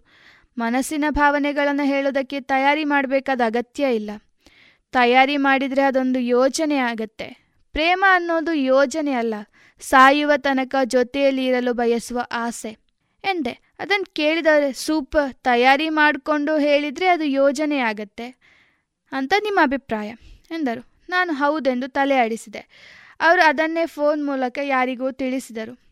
ತುಂಬ ಪುಸ್ತಕಗಳನ್ನು ಓದ್ತಿದ್ದೀರಾ? ಅಂತ ಮುಂದಿನ ಪ್ರಶ್ನೆ ಕೇಳಿದರು. ತುಂಬ ಅಂತೇನು ಓದಲ್ಲ. ಯಾಕೆ ನೀವು ತುಂಬ ಪುಸ್ತಕಗಳನ್ನು ಓದ್ತಿದ್ದೀರಾ? ಹೇಗೆ? ಎಂದು ಕುತೂಹಲದಿಂದ ಕೇಳಿದೆ. ಅಯ್ಯೋ ನಮ್ಗೆ ಅಷ್ಟೊಳ್ಳೆ ಅಭ್ಯಾಸಗಳೇನು ಇಲ್ಲ ಏನಿದ್ರೂ ಕೈ ಕೆಲಸ ಮಾಡತ್ತೆ, ಎಂದು ನಕ್ಕರು. ಮತ್ತ್ಯಾಕೆ ನನ್ನಲ್ಲಿ ಕೇಳಿದ್ರಿ? ಎಂದು ಪ್ರಶ್ನೆಯ ಹಿಂದೆ ಇರೋ ಉದ್ದೇಶವನ್ನು ಕೇಳಿದೆ. ಅವರು ನಗುತ್ತಾ, ನೀವು ಪ್ರೀತಿಯನ್ನು ಈ ಥರ ಡೆಫಿನಿಷನ್ನಲ್ಲಿ ಹೇಳಿದ್ರಲ್ಲ, ಪ್ರೀತಿ ಪ್ರೇಮದ ಬಗ್ಗೆ ತುಂಬ ಗೊತ್ತಿರೋ ಥರ ಅನಿಸ್ತು. ನಿಮ್ಮಂಥ ಚೆಲುವಿಗೆ ಬಾಯ್ ಫ್ರೆಂಡ್ ಇಲ್ಲ ಅನ್ನೋದು ಹಾಗಾಗಿ ಸುಮ್ಮನೆ ಹಾಗೆ ಕೇಳಿದೆ. ಅರೆ ನೀವು ಈ ತನಕ ಯಾರನ್ನು ಪ್ರೀತಿಸಿಯೇ ಇಲ್ವಾ ಎಂದು ಕೇಳಿದರು. ನಾನು ಇಲ್ಲ ಎಂಬಂತೆ ತಲೆ ಆಡಿಸಿದೆ. ನನಗೂ ಯಾರು ಪ್ರಪೋಸ್ ಕೂಡ ಮಾಡಿರಲಿಲ್ಲ. ಅಂದರೆ ನೀವು ಪ್ರೀತಿ ಮಾಡ್ತಿದ್ದೀರಾ ಎಂದು ಕೇಳಿದೆ. ಮ್ಯಾಮ್, ಪ್ರೀತಿ ಮಾಡ್ತಿದ್ರೆ ನಿಮ್ಮಲ್ಲಿ ಪ್ರಪೋಸ್ ಮಾಡಲು ಐಡಿಯಾ ಕೇಳ್ತಿದ್ನಾ ಎಂದು ಮರು ಪ್ರಶ್ನೆ ಮಾಡಿದರು. ಹೌದಲ್ವಾ ಅಂತ ಕಿರುನಗೆ ಬೀರಿದೆ. ಪ್ರೀತಿ ಅನ್ನೋದು ಬುಲ್ಶಿಟ್. ಕತೆ ಸಿನಿಮಾಗಳಲ್ಲಿ ಮಾತ್ರ ಅದು ಕಲರ್ಫುಲ್ ಆಗಿರುತ್ತೆ. ವಾಸ್ತವದಲ್ಲಿ ಹಾಗಿರಲ್ಲ. ಅದು ಈಗಿನ ಸಮಾಜದಲ್ಲಿ ಪ್ರೇಮಕ್ಕಿಂತ ಹಣ ಮುಖ್ಯ. ಎಲ್ಲದಕ್ಕೂ ಹಣ ಹಣ ಹಣ ಎಂದರು. ಅವ್ರ ಮಾತಿನಲ್ಲಿ ಏನೋ ಕಳೆದುಕೊಂಡಂಥ ಭಾವ ಇತ್ತು. ಬಹುಶಃ ಅವರ ಗರ್ಲ್ ಫ್ರೆಂಡ್ ಬಿಟ್ಟು ಹೋಗಿರಬೇಕು ಎಂದು ಊಹಿಸ್ಕೊಂಡೆ. ಕ್ಷಮಿಸಿ, ನಿಮ್ಮ ಪರಿಚಯ ನನಗಿಲ್ಲ, ನಿಮ್ಮ ಹಿನ್ನೆಲೆಯ ಅರಿವಿಲ್ಲ. ಆದರೆ ಜೊತೆಯಲ್ಲಿ ಪ್ರಯಾಣಿಸುತ್ತಿದ್ದೀವಿ ಎನ್ನುವ ದೃಷ್ಟಿಯಿಂದ ಈ ಮಾತು ಹೇಳ್ತೀನಿ. ಪ್ರೀತಿ ಅಂದರೆ ಅದು ಕೇವಲ ಹುಡುಗಿಯಿಂದ ಹುಡುಗನಿಗೆ ಸಿಗುವುದು ಅಂತಲ್ಲ. ಅಪ್ಪ ಮಗಳದ್ದು ಪ್ರೀತಿಯೇ, ಅಣ್ಣ ತಂಗಿಯದ್ದು ಪ್ರೀತಿಯೇ. ಎಲ್ಲಾನು ಪ್ರೀತಿಯೇ. ಅಂದಮೇಲೆ ನೋವು ಇದ್ದಿದ್ದೆ, ಯಾಕೆ ಗೊತ್ತಾ? ನಾವೆಲ್ಲಿ ಆ ಪ್ರೀತಿನ ಕಳ್ಕೊಳ್ತೀವಿ ಎನ್ನುವ ಸ್ವಾರ್ಥ ನಮ್ಮನ್ನು ತಪ್ಪು ದಾರಿ ಹತ್ರ ಕರೆದೊಯ್ಯುತ್ತೆ. ಅದರಿಂದಾಗಿ ನಾವು ಪರಸ್ಪರ ಕೆಲವೊಂದು ವಿಷಯಗಳು ಬಂದಾಗ ನೋವು ತನ್ನಂತಾನೆ ಬರುತ್ತೆ. ಆ ಭಾವನೆ ಆಗ ನೋವು ಅನಿಸಿರ್ಬೋದು ಮುಂದೊಂದು ದಿನ ಅದುವೇ ಹಿತ ಅನಿಸಿಬಿಡತ್ತೆ. ಪ್ರೀತಿ ಇದ್ದಲ್ಲಿ ನೋವು ಇದ್ದೇ ಇದೆ. ಅದೇ ನೋವು ನಮ್ಮ ಸಂತೋಷಕ್ಕೆ ಮೂಲವಾಗುತ್ತೆ. ಅದು ನಮ್ಮ ಜೀವನದ ಉತ್ಸಾಹವಾಗುತ್ತೆ. ನೀವು ಹೇಳೋದು ಕೇಳಿದಾಗ ನೀವು ಈ ಹಿಂದೆ ಮೋಸ ಹೋಗಿದ್ದೀರಿ ಅಂತ ಅನಿಸುತ್ತೆ. ಅದು ಪ್ರೀತಿಯಾಗಿದ್ದರೆ ಅವಳು ಇನ್ನೂ ನಿಮ್ಮ ಬಗ್ಗೆ ಯೋಚಿಸ್ತಿರ್ಬೋದಲ್ವಾ? ಆಗ ಅವಳು ಮಾಡಿದ ತಪ್ಪಿಗೆ ಈಗಲೂ ಪಶ್ಚಾತ್ತಾಪ ಪಡ್ತಿರ್ಬೋದಲ್ವಾ? ಪ್ರೀತಿಯನ್ನು ಒಂದು ಬಾರಿ ಕಳೆದುಕೊಂಡ ಮಾತ್ರಕ್ಕೆ ಅದನ್ನು ಬುಲ್ಶೆಟ್ ಎನ್ನುವುದು ಸಮಂಜಸವ? ಅದೇನೇ ಇರಲಿ. ನಿಮಗಾಗಿ ಒಂದು ಹುಡುಗಿಯನ್ನು ಸೃಷ್ಟಿ ಮಾಡಿರ್ತಾನೆ ಆ ಭಗವಂತ. ಆಲ್ ದ ಬೆಸ್ಟ್ ಎಂದೆ. ಅವರು ಅದನ್ನು ಕೇಳುತ್ತಿದ್ದವರೇ ಏನೂ ಕೇಳದೆ ಅದನ್ನೇ ಯೋಚಿಸ್ತಿದ್ರು. ನನ್ನ ಕಣ್ಣುಗಳು ಕೈಗಡಿಯಾರದತ್ತ ಸಾಗಿತು. ಹನ್ನೆರಡು ಗಂಟೆಯಾಗಿತ್ತು ಮೊಬೈಲ್ ತೆಗೆದು ಅಣ್ಣನಿಗೊಂದು ಮೆಸೇಜ್ ಮಾಡಿದೆ. ಎದುರು ಕೂತಿದ್ದ ವ್ಯಕ್ತಿ ಕಿರುನಗೆ ಬೀರುತ್ತಾ ಎದ್ದು ಹೋದರು. ನಾನು ಯಾಕೆ ಅಂತ ಕೇಳುವಷ್ಟರಲ್ಲಿ ಅವರು ಹೋಗಿಯಾಗಿತ್ತು. ಸುಮ್ಮನಿದ್ದೆ. ಏನೋ ಮನಸ್ಸಿನಲ್ಲಿ ಓಡಾಡುತ್ತಿತ್ತು. ಅದನ್ನು ಗೀಚುವ ಮನಸ್ಸಾಗಿ ಬ್ಯಾಗಿನಿಂದ ಖಾಲಿ ಪುಸ್ತಕ ಮತ್ತೆ ಪೆನ್ ತೆಗೆದುಕೊಂಡೆ. ಸುಳ್ಳಿನ ಮುಖವಾಡ ಹಾಕಿರುವ ನೀನೇನು ನಡುಗುತ್ತಿರುವೆ. ಮುಖವಾಡ ಎಳೆದು ಬಿಸಾಡಿ ಸತ್ಯ ಎಂಬ ಸುಂದರ ಪ್ರಪಂಚ ಕಾಣುವುದೇ ನಿನಗೆ. ನಂಬಿರುವವರ ಮುಖಕ್ಕೆ ಮಣ್ಣೆರೆಚಿದ ನೀನು, ಯೋಚಿಸು, ಮತ್ತೆ ಅವರನ್ನು ಎದುರಿಸಬೇಕೆಂದು, ಮತ್ತೆ ಅವರ ಮಾತೆಂಬ ಬಾಣವನ್ನು ಗೆಲ್ಲಬೇಕೆಂದು. ಸುಳ್ಳು ಮತ್ತು ಸತ್ಯದ ನಡುವಿನ ಘೋರ ಯುದ್ಧದೊಳು ನೀನೇ ಸೋತು ಶರಣಾಗಬೇಕು, ಸತ್ಯ ಎಂಬ ಭಗವಂತನೆದುರು. ಸುಳ್ಳಿನ ಮುಖವಾಡ ಹಾಕಿರುವ ನೀನೇನು ನಡುಗುತ್ತಿರುವೆ? ಮುಖವಾಡ ಎಳೆದು ಬಿಸಾಡಿ ಸತ್ಯ ಎಂಬ ಸುಂದರ ಪ್ರಪಂಚ ಕಾಣುವುದೇ ನಿನಗೆ. ನಂಬಿರುವವರ ಮುಖಕ್ಕೆ ಮಣ್ಣೆರೆಚಿದ ನೀನು ಯೋಚಿಸು, ಮತ್ತೆ ಅವರನ್ನ ಎದುರಿಸಬೇಕೆಂದು, ಮತ್ತೆ ಅವರ ಮಾತೆಂಬ ಬಾಣವನ್ನ ಗೆಲ್ಲಬೇಕೆಂದು. ಸುಳ್ಳು ಮತ್ತೆ ಸತ್ಯದ ನಡುವಿನ ಘೋರ ಯುದ್ಧದೊಳು ನೀನೇ ಸೋತು, ಶರಣಾಗಬೇಕು, ಸತ್ಯ ಎಂಬ ಭಗವಂತನೆದುರು. ಸುಮ್ಮನೆ ಗೀಚುತ್ತಿದ್ದೆ. ಏನು ಬರಿತಿರೋದು ಕವಿತೆನಾ? ಅಂತ ಕೇಳಿದಾಗ ತಲೆ ಎತ್ತಿ ನೋಡಿದೆ. ಅವರೇ ಎದುರುಗಡೆ ಬಂದು ಕೂತುಕೊಂಡರು. ನಾನು ಹಾ ಎನ್ನುತ್ತಾ ತಲೆ ಅಡಿಸಿ ಪುಸ್ತಕ ಮಡಚಿದೆ ಫ್ರೆಂಡ್ಸ್, ಇಲ್ಲ ಒಬ್ಬರೇ ಟ್ರಾವೆಲ್ ಮಾಡ್ತಿದ್ದೀರಾ? ಎಂದು ಕೇಳಿದಾಗ ಹೇಳಬೇಕಾ ಬೇಡವಾ ಎಂಬ ಗೊಂದಲದಿಂದ ಪ್ರಶ್ನಿಸಿದಂತಿತ್ತು. ಫ್ರೆಂಡ್ಸ್, ಕಾಲೇಜ್ ಫ್ರೆಂಡ್ಸ್ ಅಂದರೆ ಎಕ್ಸಾಮ್ ತನಕ. ಕೆಲಸ ಮಾಡೋ ಕಂಪನಿಯಲ್ಲಿ ಫ್ರೆಂಡ್ಸ್, ಸಂಜೆ ಕೆಲಸ ಮುಗಿಯೋ ತನಕ. ಬಾಲ್ಯದ ಫ್ರೆಂಡ್ಸ್ ಕೊನೆ ತನಕ ಅಂತಾರೆ. ಆದರೆ ನನ್ನ ಬಾಲ್ಯದಲ್ಲಿದ್ದ ಫ್ರೆಂಡ್ಸ್ ಯಾರೂ ಜೊತೆಗಿಲ್ಲ. ಸದ್ಯ ಇರೋಳು. ನಾಳೆ ನಾನು ಇಳಿಯುವಾಗ ಸ್ಟೇಷನ್ ಬರ್ತಾಳೆ. ಪಿಕಪ್ ಮಾಡಲು ಎಂದು ಸುಮ್ಮನಾದೆ. ಬಾಲ್ಯದ ನೆನಪುಗಳು ಹಾಗೆ ಹೃದಯದಲ್ಲಿ ಎಚ್ಚೆದ್ದುಕೊಂಡಿತು. ಅವರಿಗೆ ನಾನು ಬೇಸರ ಮಾಡ್ತಿದ್ದೀನಿ ಅಂತ ಅನಿಸಿತೋ ಗೊತ್ತಿಲ್ಲ. ಮಾತುಕತೆಗೆ ವಿರಾಮ ನೀಡುತ್ತಾ ನಾನು ಸ್ವಲ್ಪ ಜಾಸ್ತಿನೇ ಮಾತನಾಡ್ತಿದ್ದೀನಿ, ಕ್ಷಮಿಸಿ ಎಂದರು. ಇಲ್ಲ, ಹಾಗೇನಿಲ್ಲ, ಮಾತುಕತೆ, ಪ್ರಶ್ನೆ, ಉತ್ತರ ಅಂತ ಮುಂದೆ ಸಾಗುತ್ತಿದೆ ಅಷ್ಟೇ ಎಂದು ಪುಸ್ತಕ ಬ್ಯಾಗಿನೊಳಗೆ ಹಾಕ್ಕೊಂಡೆ. ಅವರು ಆಕಳಿಸುತ್ತಾ, ನಿದ್ದೆ ಬರ್ತಿದೆ, ಗುಡ್ ನೈಟ್ ಎಂದರು. ನಾನು ಗುಡ್ ನೈಟ್ ಎಂದೆ. ಅವರು ಸೀಟ್ನಲ್ಲಿ ಮಲಗಿದರು. ನನಗೆ ನಿದ್ದೆ ಯಾವಾಗ ಬಂತು ಅಂತ ಗೊತ್ತಿಲ್ಲ. ಟೀ, ಕಾಫಿ ಟೀ, ಕಾಫಿ ಅಂತ ಕೇಳಿಸಿತು. ಕಾಫಿಯ ಸುವಾಸನೆ ಹಾಗೆ ಮೂಗನ್ನು ಹೊಕ್ಕಿತು. ಬೆಳಗ್ಗೆ ಆಗಿತ್ತು. ಕೈಗಡಿಯಾರ ನೋಡಿದೆ. ಗಂಟೆ ಏಳುವರೆ. ಅರೆ, ಆ ವ್ಯಕ್ತಿಯಲ್ಲಿ? ಎನ್ನುತ್ತಾ ಸುತ್ತಲೂ ನೋಡಿದೆ. ಬಹುಶಃ ಅವರಿಳಿಯುವ ಸ್ಟೇಷನ್ ಅದಾಗಲೇ ಕಳೆದಿರಬಹುದು ಎಂದು ಟೀ ತೆಗೆದುಕೊಂಡೆ. ಅದನ್ನು ಹೀರುತ್ತಾ ಹೊರಗಡೆ ನೋಡುತ್ತಿದ್ದೆ. ಅಷ್ಟರಲ್ಲಿ ಸೀಟ್ ಮೇಲೆ ಒಂದು ಕಾಗದ ಕಾಣಿಸಿತು. ಥ್ಯಾಂಕ್ ಯು ಫಾರ್ ಕಂಪೆನಿ ಎಂದು ಬರೆದಿತ್ತು. ಅದನ್ನು ಓದಿದಾಗ ಕಿರುನಗೆ ಅರಳಿತು. ಅವರಿದ್ದಿದ್ರಿಂದ ಸಮಯ ಹೋಗಿದ್ದು ಗೊತ್ತಾಗಿರಲಿಲ್ಲ. ರೈಲು ಮುಂದೆ ಸಾಗಿತು. ಮುಂದಿನ ಸ್ಟೇಷನ್ನಲ್ಲಿ ನಾನು ಇಳಿದೆ. ಇದುವರೆಗೆ ಸಾಹಿತ್ಯ ಸಂಗಮದಲ್ಲಿ ಅನಗಾ ಶಿವರಾಮ್ ಅವರ ಅನುಬಂಧ ಕಾದಂಬರಿಯನ್ನ ಕೇಳಿದ್ರಿ.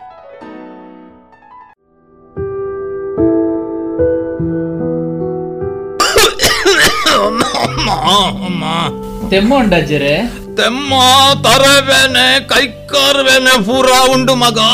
ಅಮ್ಮ. ಮರ್ದದ ತೊಂಡರಾಜ್ಜರೆ ಮರ್ದಗ ಪೂರ ದಾಯಗ ಪೊಕ್ಕಡೆ ಖರ್ಚು ಪಾಡ್ನೆ ಮಗ. ಎಂಚ? ಮರ್ದಗ ಖರ್ಚಾಪುಂಡ ಅತ್ತ ಒಕ್ಕ ದಾದಾಜರೆ ದಿನಕ್ಕೊಂಜಿ ಪೊಸ ಪೊಸ ರೋಗಲು ತರೆದಿರ್ಪುನಗ ಮರ್ದ ದೆತೊಂಜಿಂಡ ಎಂಚ ಅಜ್ಜರೆ ನನ್ನ ಮರ್ದಗ ಆಪುನ ಖರ್ಚಿದ ತರೆ ಬೆಚ್ಚ ಬುಡ್ಲೆ. ತಾಯ ತರೆ ಬೆಚ್ಚ ಬಿಡೋಡು ಮಗ. ನಮ್ಮ ಪ್ರಧಾನ ಮಂತ್ರಿ ಜನೌಷಧಿ ಉಂಡತಾಜರೆ ಅವು ಪೂರ ಇತ್ತೆ ಓಲುಂಡು ಮಗ ಈ ಪಂಪಂದು ಮತ್ತೆ ಪುತ್ತೂರುಡ ಉಂಡತ ಅಜ್ಜರೆ ಪುತ್ತೂರುಡು ಓಲಪ್ಪ. ಪುತ್ತೂರುದ ದರ್ಬೇಡ್ಲ ಮಹಾಮಾಯಿ ದೇವಸ್ಥಾನದ ಕೈತಲು ಕ್ಯಾಂಪ್ಕೋ ಬಿಲ್ಡಿಂಗ್ ಇಡ್ಲ ಉಂಡತ ಅಜ್ಜರೆ ಹಿಂದೆ ಸಂಪರ್ಕಿಸಿ ಮಹಿಳಾ ವಿವಿಧೋದ್ದೇಶ ಸಹಕಾರಿ ಸಂಘದ ಕಟ್ಟಡ ದರ್ಬೆ ಮತ್ತು ಮಹಮ್ಮಾಯಿ ದೇವಸ್ಥಾನದ ಬಳಿ ಇರುವ ಕ್ಯಾಂಪ್ಕೋ ಬಿಲ್ಡಿಂಗ್ನಲ್ಲಿ ಪ್ರಧಾನಮಂತ್ರಿ ಜನೌಷಧಿ ಕೇಂದ್ರ. ದೂರವಾಣಿ ಒಂಬತ್ತು ನಾಲ್ಕು ಎಂಟು ಮೂರು ಐದು ಒಂದು ಒಂದು ಮೂರು ಏಳು ಒಂದು.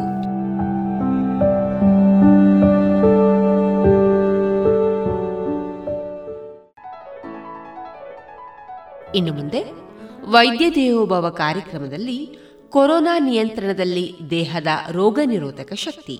ಈ ವಿಚಾರವಾಗಿ ಉಡುಪಿ ಕುತ್ಪಾಡಿಯ ಎಸ್ಡಿಎಂ ಆಯುರ್ವೇದ ಕಾಲೇಜು ಮತ್ತು ಆಸ್ಪತ್ರೆ. ಇಲ್ಲಿನ ಡಾಕ್ಟರ್ ಯೋಗೀಶ್ ಆಚಾರ್ಯ ಅವರಿಂದ ಮಾಹಿತಿಯನ್ನ ಕೇಳೋಣ.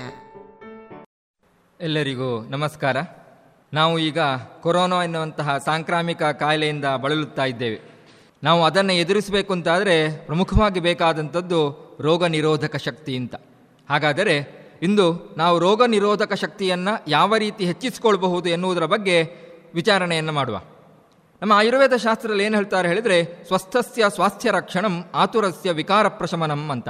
ಅಂತ ಹೇಳಿದರೆ, ಆರೋಗ್ಯವಂತನಾಗಿರುವವನ ಆರೋಗ್ಯವನ್ನು ಕಾಪಾಡುವಂಥದ್ದು ಮತ್ತು ಉದ್ಭವಿಸಿದಂತಹ ಕಾಯಿಲೆಯ ನಿವಾರಣೆ ಏನಿದೆ, ಅದನ್ನು ಆಯುರ್ವೇದ ಶಾಸ್ತ್ರದ ಮೂಲ ಉದ್ದೇಶ ಅಂತ ಹೇಳ್ತೇವೆ ನಾವು. ಹಾಗಾದರೆ ಉದ್ಭವಿಸಿದಂತಹ ರೋಗಗಳ ನಿವಾರಣೆಗೆ ಅಗತ್ಯವಾದಂತಹ, ವಿಶಿಷ್ಟವಾದಂತಹ ಚಿಕಿತ್ಸಾ ಕ್ರಮಗಳನ್ನು ನಮ್ಮ ಆಯುರ್ವೇದ ಶಾಸ್ತ್ರದಲ್ಲಿ ಹೇಳಿದ್ದಾರೆ. ಅದರೊಂದಿಗೆ ನಿಧಾನ ಪರಿವರ್ಜನೆಗೆ ಬಹಳ ಪ್ರಶಸ್ತವಾದಂತಹ ಪ್ರಾಮುಖ್ಯತೆಯನ್ನು ನೀಡಿದ್ದಾರೆ. ಹಾಗಾದರೆ ನಿಧಾನ ಪರಿವರ್ಜನೆ ಅಂದ್ರೇನು ಅಂತ? ಕಾಯಿಲೆಗಳು ಬರದಂತೆ ತಡೆಗಟ್ಟುವ ವಿಧಾನ ಏನಿದೆ, ಅದನ್ನು ನಾವು ನಿಧಾನ ಪರಿವರ್ಜನೆ ಅಂತ ಹೇಳ್ತೇವೆ. ರೋಗಗಳ ಉತ್ಪತ್ತಿಗೆ ಕಾರಣವಾಗುವ ಎಲ್ಲ ಮಾರ್ಗಗಳನ್ನು ಪ್ರತಿಯೊಬ್ಬ ವ್ಯಕ್ತಿಯು ತ್ಯಜಿಸಲೇಬೇಕು. ಹಾಗಾದಾಗ ಮಾತ್ರ ನಾವು ಕಾಯಿಲೆಗಳಿಂದ ಮುಕ್ತರಾಗ್ತೇವೆ. ಹಾಗಾದರೆ ಅಷ್ಟು ಮಾತ್ರ ಸಾಕ? ಖಂಡಿತವಾಗಿ ಕೂಡ ಇಲ್ಲ. ಕಾಯಿಲೆಗಳು ಬರದಂತೆ ಸಹಕಾರಿಯಾಗಿರುವಂತಹ ರೋಗ ನಿರೋಧಕ ಶಕ್ತಿಯನ್ನು ಹೆಚ್ಚಿಸಿಕೊಳ್ಳುವುದು ಕೂಡ ಪ್ರತಿಯೊಬ್ಬನಿಗೂ ಕೂಡ ಅತ್ಯಗತ್ಯ. ಸಮರ್ಪಕವಲ್ಲದ ದಿನಚರಿ ಮತ್ತು ಅಸಮರ್ಪಕವಾದಂತಹ ಆಹಾರ ಸೇವನೆಯಿಂದಾಗಿ ನಮ್ಮ ರೋಗ ನಿರೋಧಕ ಶಕ್ತಿ ಎನ್ನುವಂಥದ್ದು ಕಡಿಮೆಯಾಗ್ತಾ ಬರ್ತದೆ. ನಮಗೆ ತಿಳಿದಿರಬಹುದು ನಮ್ಮ ಪೂರ್ವಜರು ಬಹಳ ಉತ್ಕೃಷ್ಟವಾದಂಥ ಆರೋಗ್ಯವನ್ನು ಹೊಂದಿರ್ತಿದ್ರು. ಅದಕ್ಕೆ ಮುಖ್ಯ ಕಾರಣ ಯಾವುದು ಅಂತ ಹೇಳಿದ್ರೆ, ಅವರು ಅನುಸರಿಸಿಕೊಂಡು ಬಂದಂತಹ ಶ್ರೇಷ್ಠವಾದಂತಹ ಜೀವನ ಕ್ರಮ ಅಂತ ಹೇಳಿದ್ರೆ ತಪ್ಪಾಗಲಿಕ್ಕಿಲ್ಲ.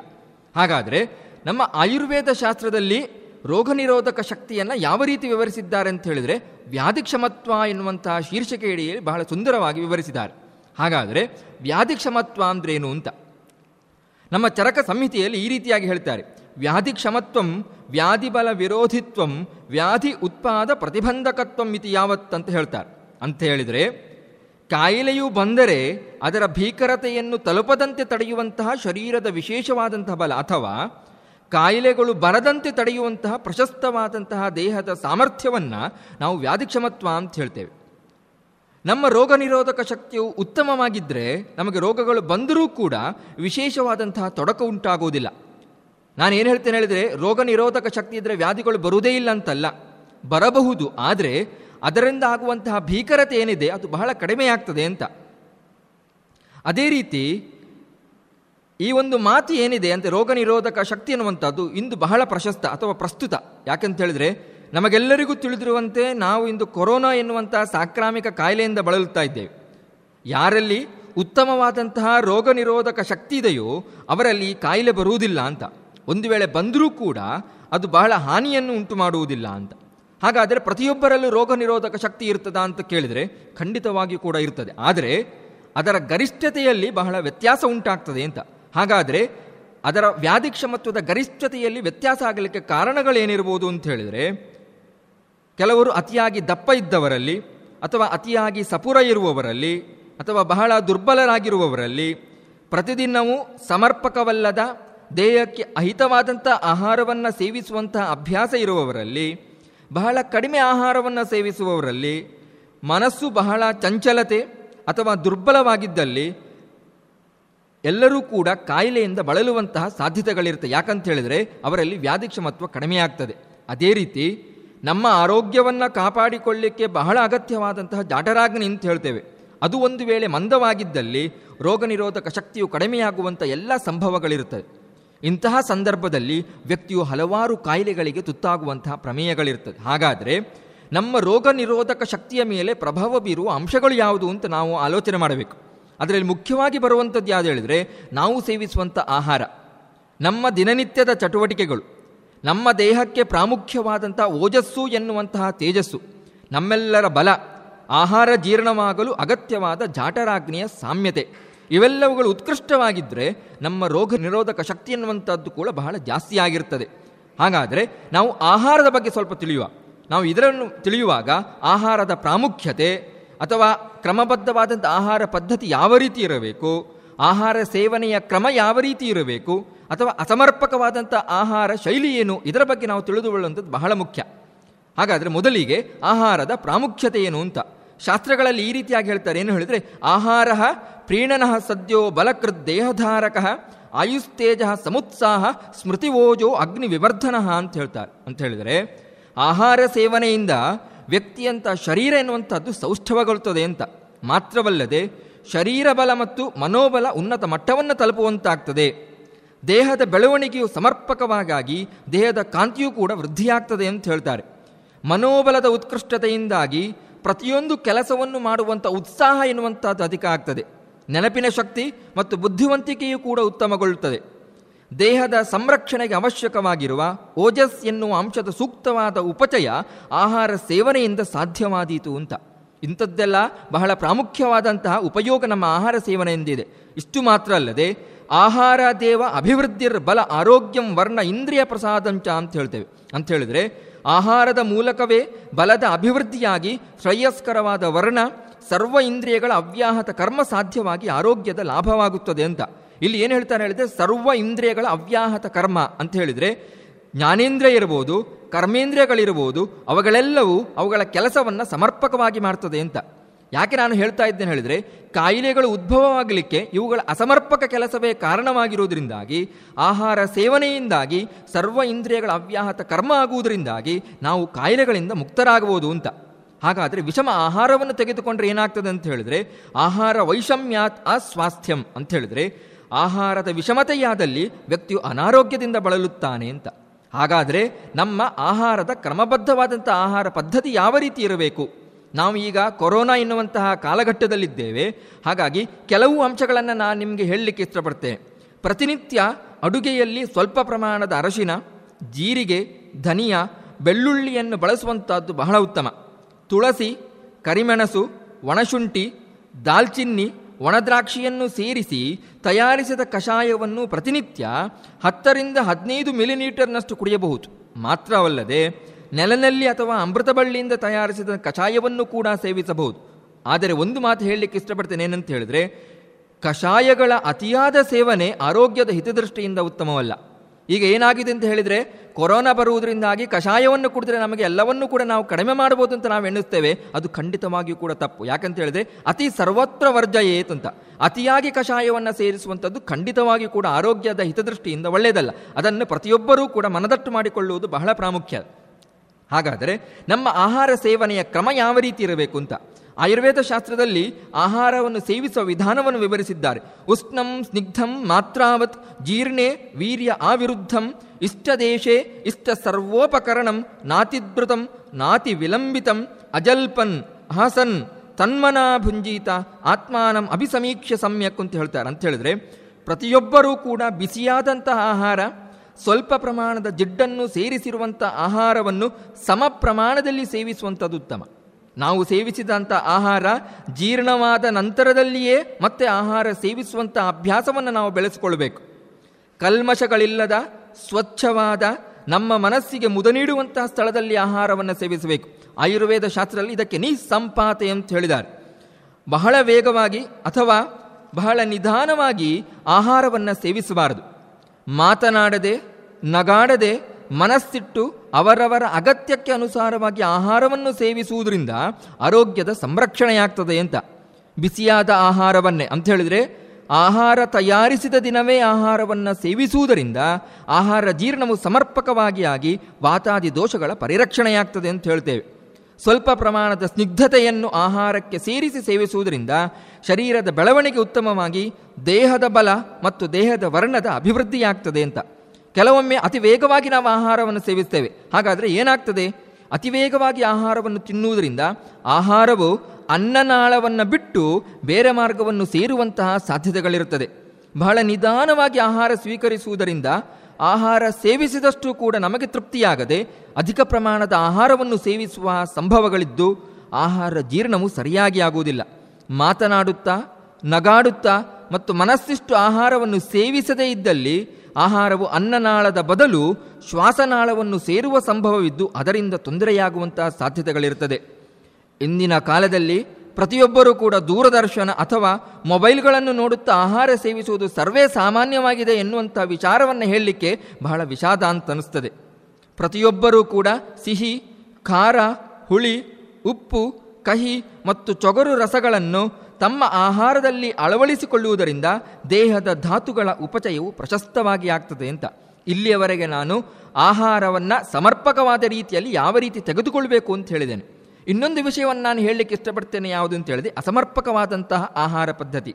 ಅಂತ ಹೇಳಿದರೆ ಆಯುರ್ವೇದ ಶಾಸ್ತ್ರದಲ್ಲಿ ಆಹಾರ ಸೇವನೆಯ ವಿಧಿವಿಧಾನಗಳ ವಿವರಣೆಯೊಂದಿಗೆ ಆಹಾರ ಸೇವನೆಯ ತಪ್ಪು ಪರಿಕಲ್ಪನೆಗಳನ್ನು ಕೂಡ ವಿವರಿಸಿದ್ದಾರೆ ಅಂತ ಹೇಳಿದರೆ ಅಧ್ಯಶನ, ವಿಷಮಾಶನ, ಸಮಶನ ವಿರುದ್ಧಾಶನ, ಅಜೀರ್ಣಾಶನ, ಇವುಗಳೆಲ್ಲ ಅಸಮರ್ಪಕ ಆಹಾರ ಸೇವನಾ ಕ್ರಮಗಳು. ಇವುಗಳನ್ನು ಖಂಡಿತವಾಗಿಯೂ ಕೂಡ ನಾವು ಮಾಡಬಾರದು. ಯಾಕೆಂತ ಹೇಳಿದರೆ, ನಮ್ಮ ರೋಗ ನಿರೋಧಕ ಶಕ್ತಿಯು ಇವುಗಳನ್ನು ಮಾಡುವುದರಿಂದಾಗಿ ಕಡಿಮೆಯಾಗ್ತದೆ.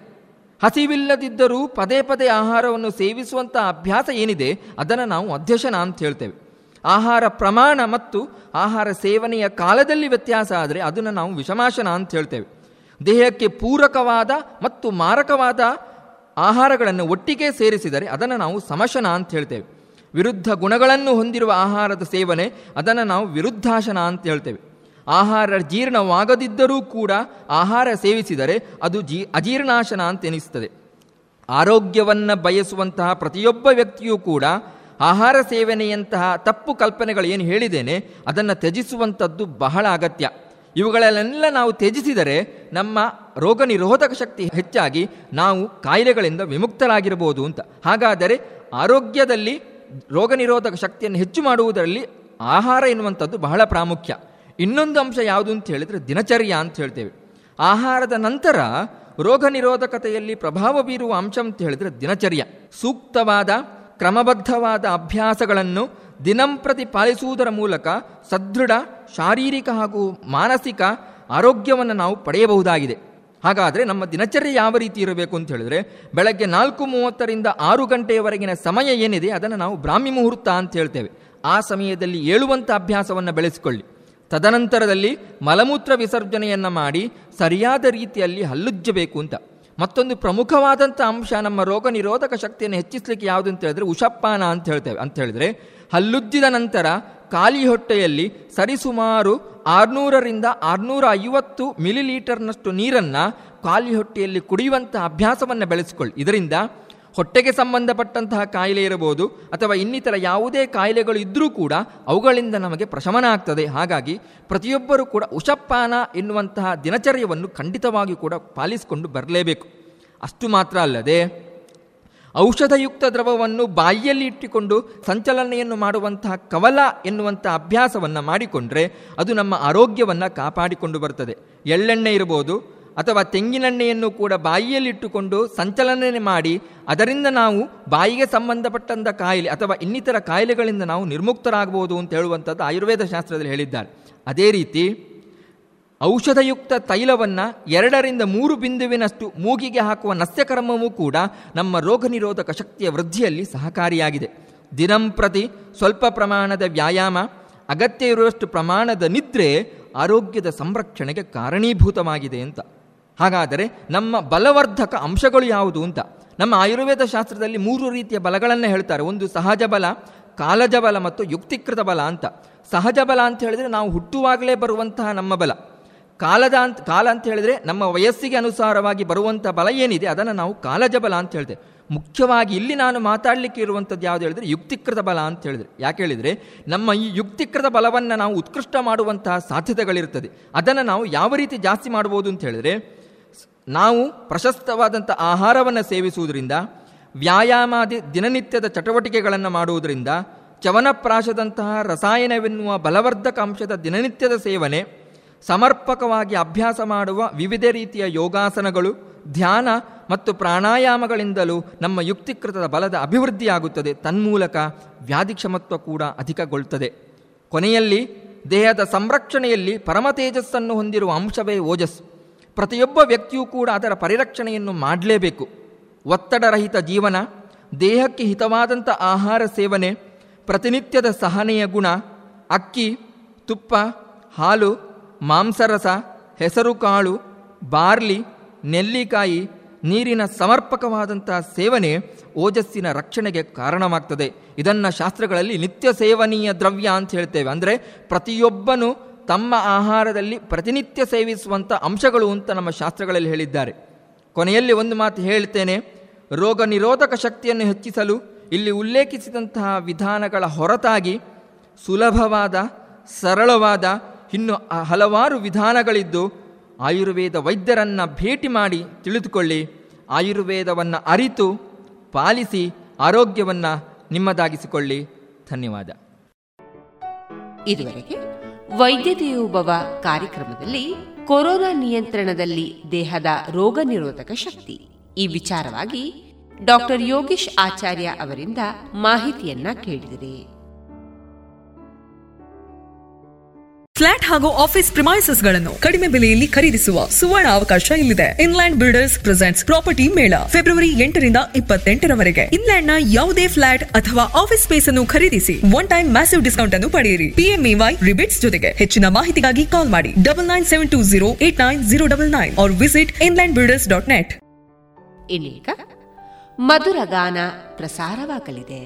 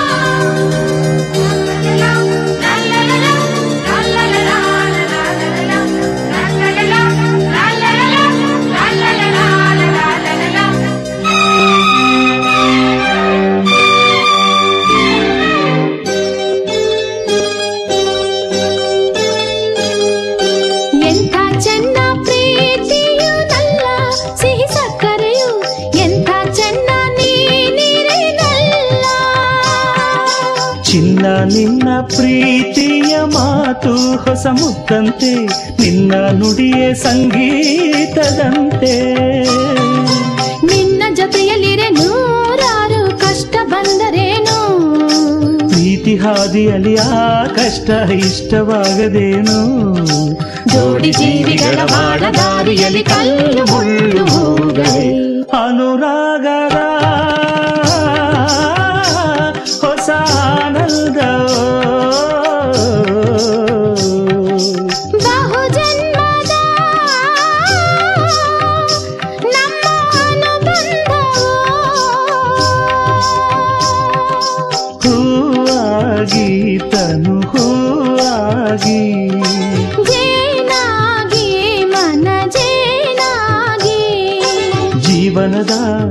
ಸಾಗರದಿ ತೇಲಿದೆ ಅಲೆಯಲೆಯಾಗಿ ಆ ಜೀವನದ ಸಾಗರದಿ ತೇಲಿದೆ ಅಲೆ ಅಲೆಯಾಗಿ.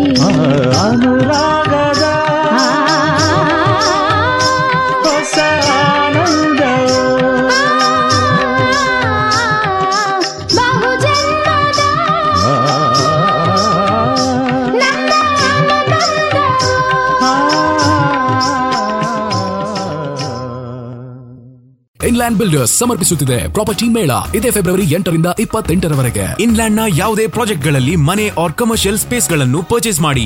ಒನ್ ಟೈಮ್ ಮ್ಯಾಸಿವ್ ಡಿಸ್ಕೌಂಟ್ ಹಾಗೂ ಪಿಎಂಎವೈ ಇಂಟ್ರೆಸ್ಟ್ ರಿಬೇಟ್ಸ್ ಮತ್ತು ಮಂತ್ಲಿ ಇನ್ಕಮ್ ಪಡೆಯುವ ಸುವರ್ಣಾವಕಾಶ ನಿಮ್ಮದಾಗಿಸಿ. For more information visit Inland builders dot net ಅಥವಾ ಕರೆ ಮಾಡಿ. Double nine seven two zero eight nine zero double nine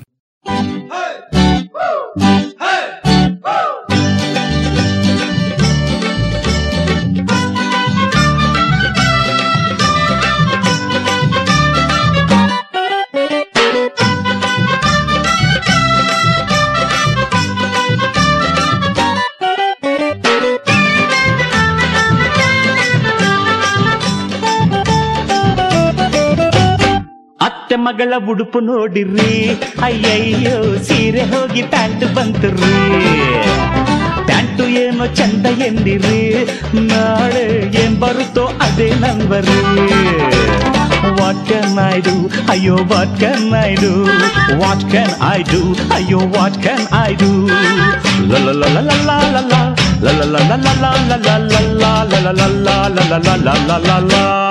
ಅತ್ತೆ ಮಗಳ ಉಡುಪು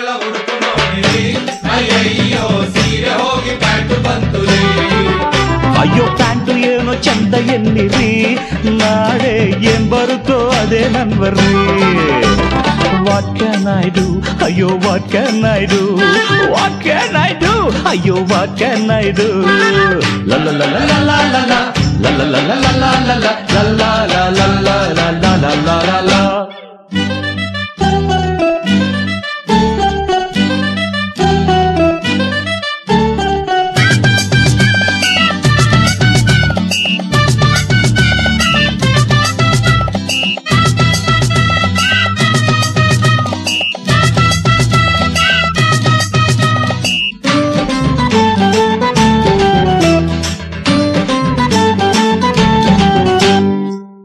ಇವಳು ನಡೆವಾಗ ಪ್ಯಾಂಟಿಗೆ ಎಂಥ ಶುಭ ಯೋಗ ಹೆಜ್ಜೆ ಹೆಜ್ಜೆ ಇಡುವಾಗ ಎಂಥ ಸೊಗಸು ನಡೆವಾಗ?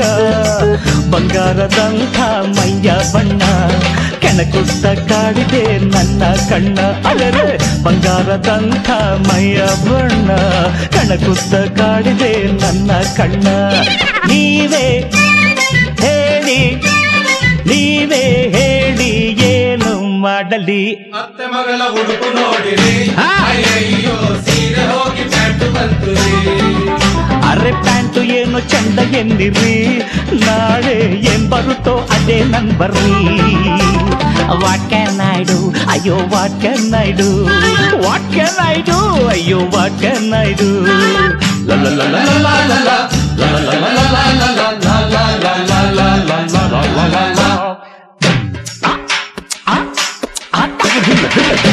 Ah, eh, ah, ah, ha, ha, ha.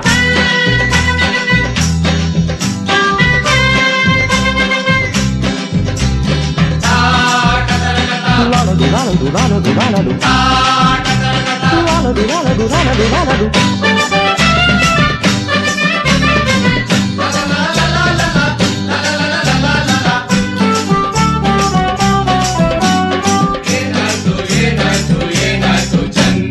ಏಕೆ ನನಗೆ ಹೀಗಾಯ್ತು? ಆಸೆ ಒಂದೇ ಕತಿಯಾಯ್ತು ಅವಳ ಜೊತೆಗೆ ಇರುವಂತ ಪ್ಯಾಂಟೆ ವಾಸೆ ನನಗಿಂತ. ನನ್ನ ಆಸೆ ಅತ್ತೆಗೆ ಕೇಳಬೇಕು. ಮನೆಗೊಂದು ಮೆತ್ತೆಯ ಹುಡುಕಬೇಕು. ನನ್ನ ಆಸೆ ಅತ್ತೆಗೆ ಹೇಳಬೇಕು. ಮನೆಗೊಂದು ಮೆತ್ತೆಯ ಹುಡುಕಬೇಕು. ಇಂಥ ಹುಡುಗಿ ಇಂಥ ಹುಡುಗಿ ಬಿಟ್ಟರುಂಟೇನ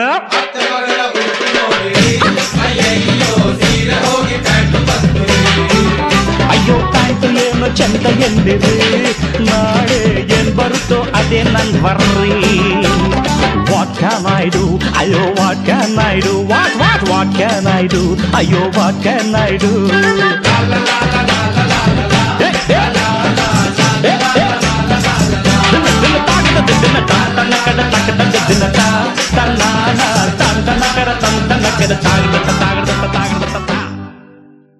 Inland Builders ಸಮರ್ಪಿಸುತ್ತಿದೆ. ಪ್ರಾಪರ್ಟಿ ಮೇಳ. ಇದೇ ಫೆಬ್ರವರಿ ಎಂಟರಿಂದ ಇಪ್ಪತ್ತೆಂಟರವರೆಗೆ. ಇನ್ಲ್ಯಾಂಡ್ನ ಯಾವುದೇ ಪ್ರಾಜೆಕ್ಟ್ಗಳಲ್ಲಿ ಮನೆ ಆರ್ ಕಮರ್ಷಿಯಲ್ ಸ್ಪೇಸ್ಗಳನ್ನು ಪರ್ಚೇಸ್ ಮಾಡಿ. ಒನ್ ಟೈಮ್ ಮ್ಯಾಸಿವ್ ಡಿಸ್ಕೌಂಟ್ ಹಾಗೂ ಪಿಎಂಎವೈ ಇಂಟ್ರೆಸ್ಟ್ ರಿಬೇಟ್ಸ್ ಮತ್ತು ಮಂತ್ಲಿ ಇನ್ಕಮ್ ಪಡೆಯುವ ಸುವರ್ಣಾವಕಾಶ ನಿಮ್ಮದಾಗಿಸಿ. For more information visit Inland builders dot net ಅಥವಾ ಕರೆ ಮಾಡಿ double nine seven two zero eight nine zero double nine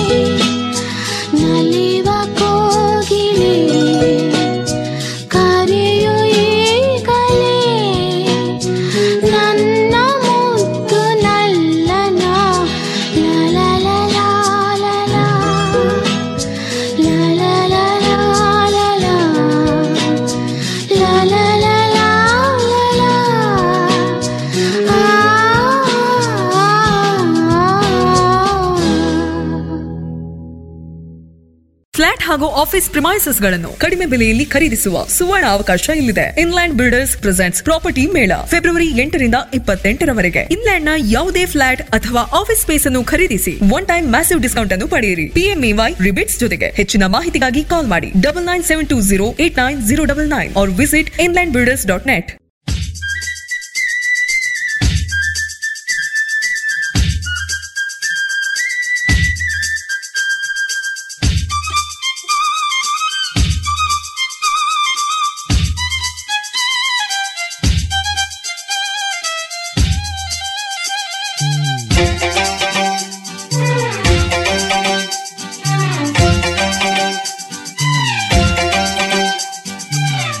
ಮನಸ್ಸಲ್ಲಿ ನಿಂತೆ, ಕನಸಲ್ಲಿ ಕಂಡೆ, ಜೊತೆಯಾಗಿ ಬಂದೆ ಬಾಳಿಗೆ. ಮನಸ್ಸಲ್ಲಿ ನಿಂತೆ, ಕನಸಲ್ಲಿ ಕಂಡೆ, ಜೊತೆಯಾಗಿ ಬಂದೆ ಬಾಳಿಗೆ. ನನ್ನಲ್ಲಿ ಇರುವುದು ಆನಂದ ತಂದು, ಉಲ್ಲಾಸವ ತುಂಬಿದೆ. ಮನಸ್ಸಲ್ಲಿ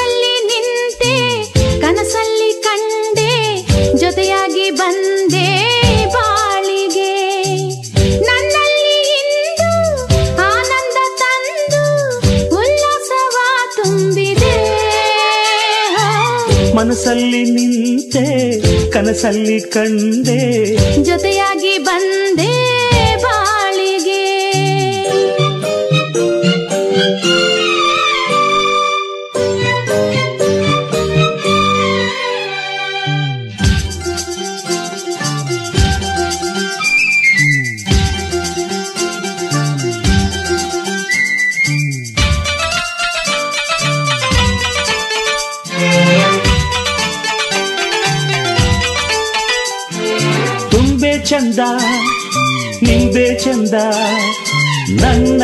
ರಂಭೆಯ ಮೈಯ ಚಂದ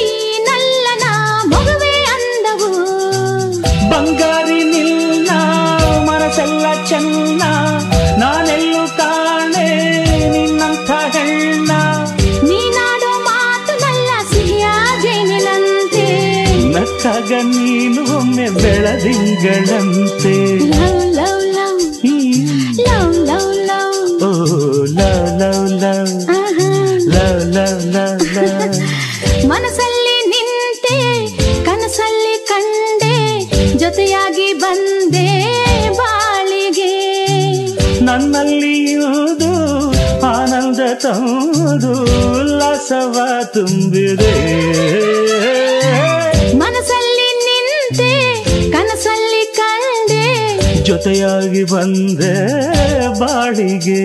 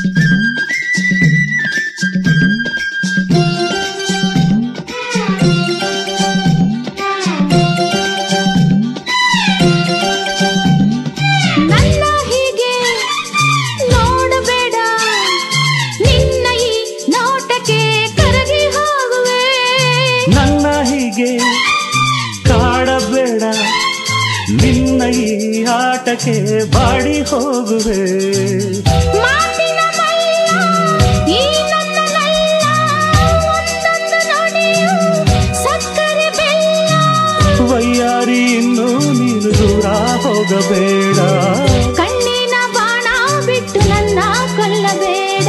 Love love love. Love love love.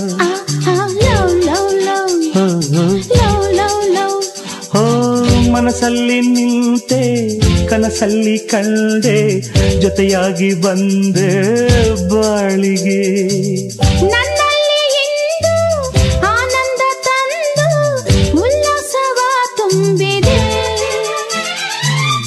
ಮನಸ್ಸಲ್ಲಿ ನಿಂತೆ. ಕನಸಲ್ಲಿ ಕಂಡೆ ಜೊತೆಯಾಗಿ ಬಂದೆ ಬಾಳಿಗೆ.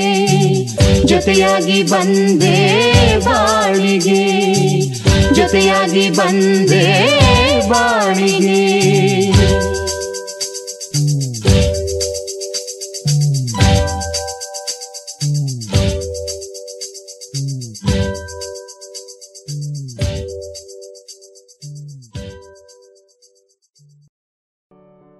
ಇದುವರೆಗೆ ಮಧುರ ಗಾನ ಪ್ರಸಾರವಾಯಿತು.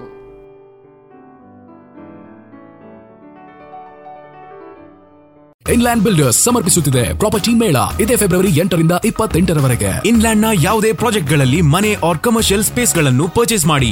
ಒನ್ ಟೈಮ್ ಮ್ಯಾಸಿವ್ ಡಿಸ್ಕೌಂಟ್ ಹಾಗೂ ಪಿಎಂಎವೈ ಇಂಟ್ರೆಸ್ಟ್ ರಿಬೇಟ್ಸ್ ಮತ್ತು ಮಂತ್ಲಿ ಇನ್ಕಮ್ ಪಡೆಯುವ ಸುವರ್ಣಾವಕಾಶ ನಿಮ್ಮದಾಗಿಸಿ. For more information visit Inland builders dot net ಅಥವಾ ಕರೆ ಮಾಡಿ double nine seven two zero eight nine zero double nine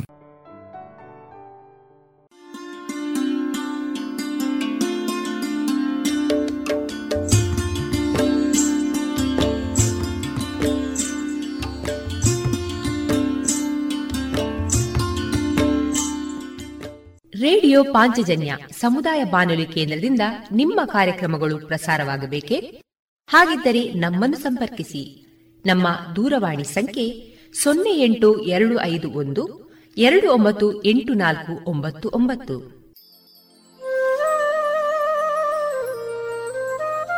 ಗಮನಿಸಿ ಕೇಳುವರೆ ನಮ್ಮ ಕಾರ್ಯಕ್ರಮಗಳನ್ನು ವೆಬ್ಸೈಟ್ ಮೂಲಕ ಕೂಡ ಆಲಿಸಬಹುದು. ನಮ್ಮ ವೆಬ್ಸೈಟ್ ವಿಳಾಸ W W W dot radio Panchajanya dot com. ಇಲ್ಲಿ ಆರ್ಕೈವ್ಸ್ನ ಭಾಗಕ್ಕೆ ಹೋಗಿ ಕ್ಲಿಕ್ ಮಾಡಿದರೆ ಹಳೆ ಕಾರ್ಯಕ್ರಮಗಳನ್ನು ಕೂಡ ಆಲಿಸಬಹುದು. ಜೊತೆಗೆ ನಮ್ಮ ಪ್ರಸಾರವನ್ನು ಆಪ್ ಮೂಲಕವೂ ಕೇಳಬಹುದು. ಪ್ಲೇಸ್ಟೋರ್ನಲ್ಲಿ ಪಾಂಚಜನ್ಯ ಸರ್ಚ್ ಮಾಡಿ, ಡೌನ್ಲೋಡ್ ಮಾಡಿಕೊಂಡು ತಮ್ಮ ಮೊಬೈಲ್ಗಳಿಗೆ ಇನ್ಸ್ಟಾಲ್ ಮಾಡಿದರೆ ರೇಡಿಯೋ ಪ್ರಸಾರದ ಕಾರ್ಯಕ್ರಮವನ್ನು ನೀವು ಆಲಿಸಬಹುದು.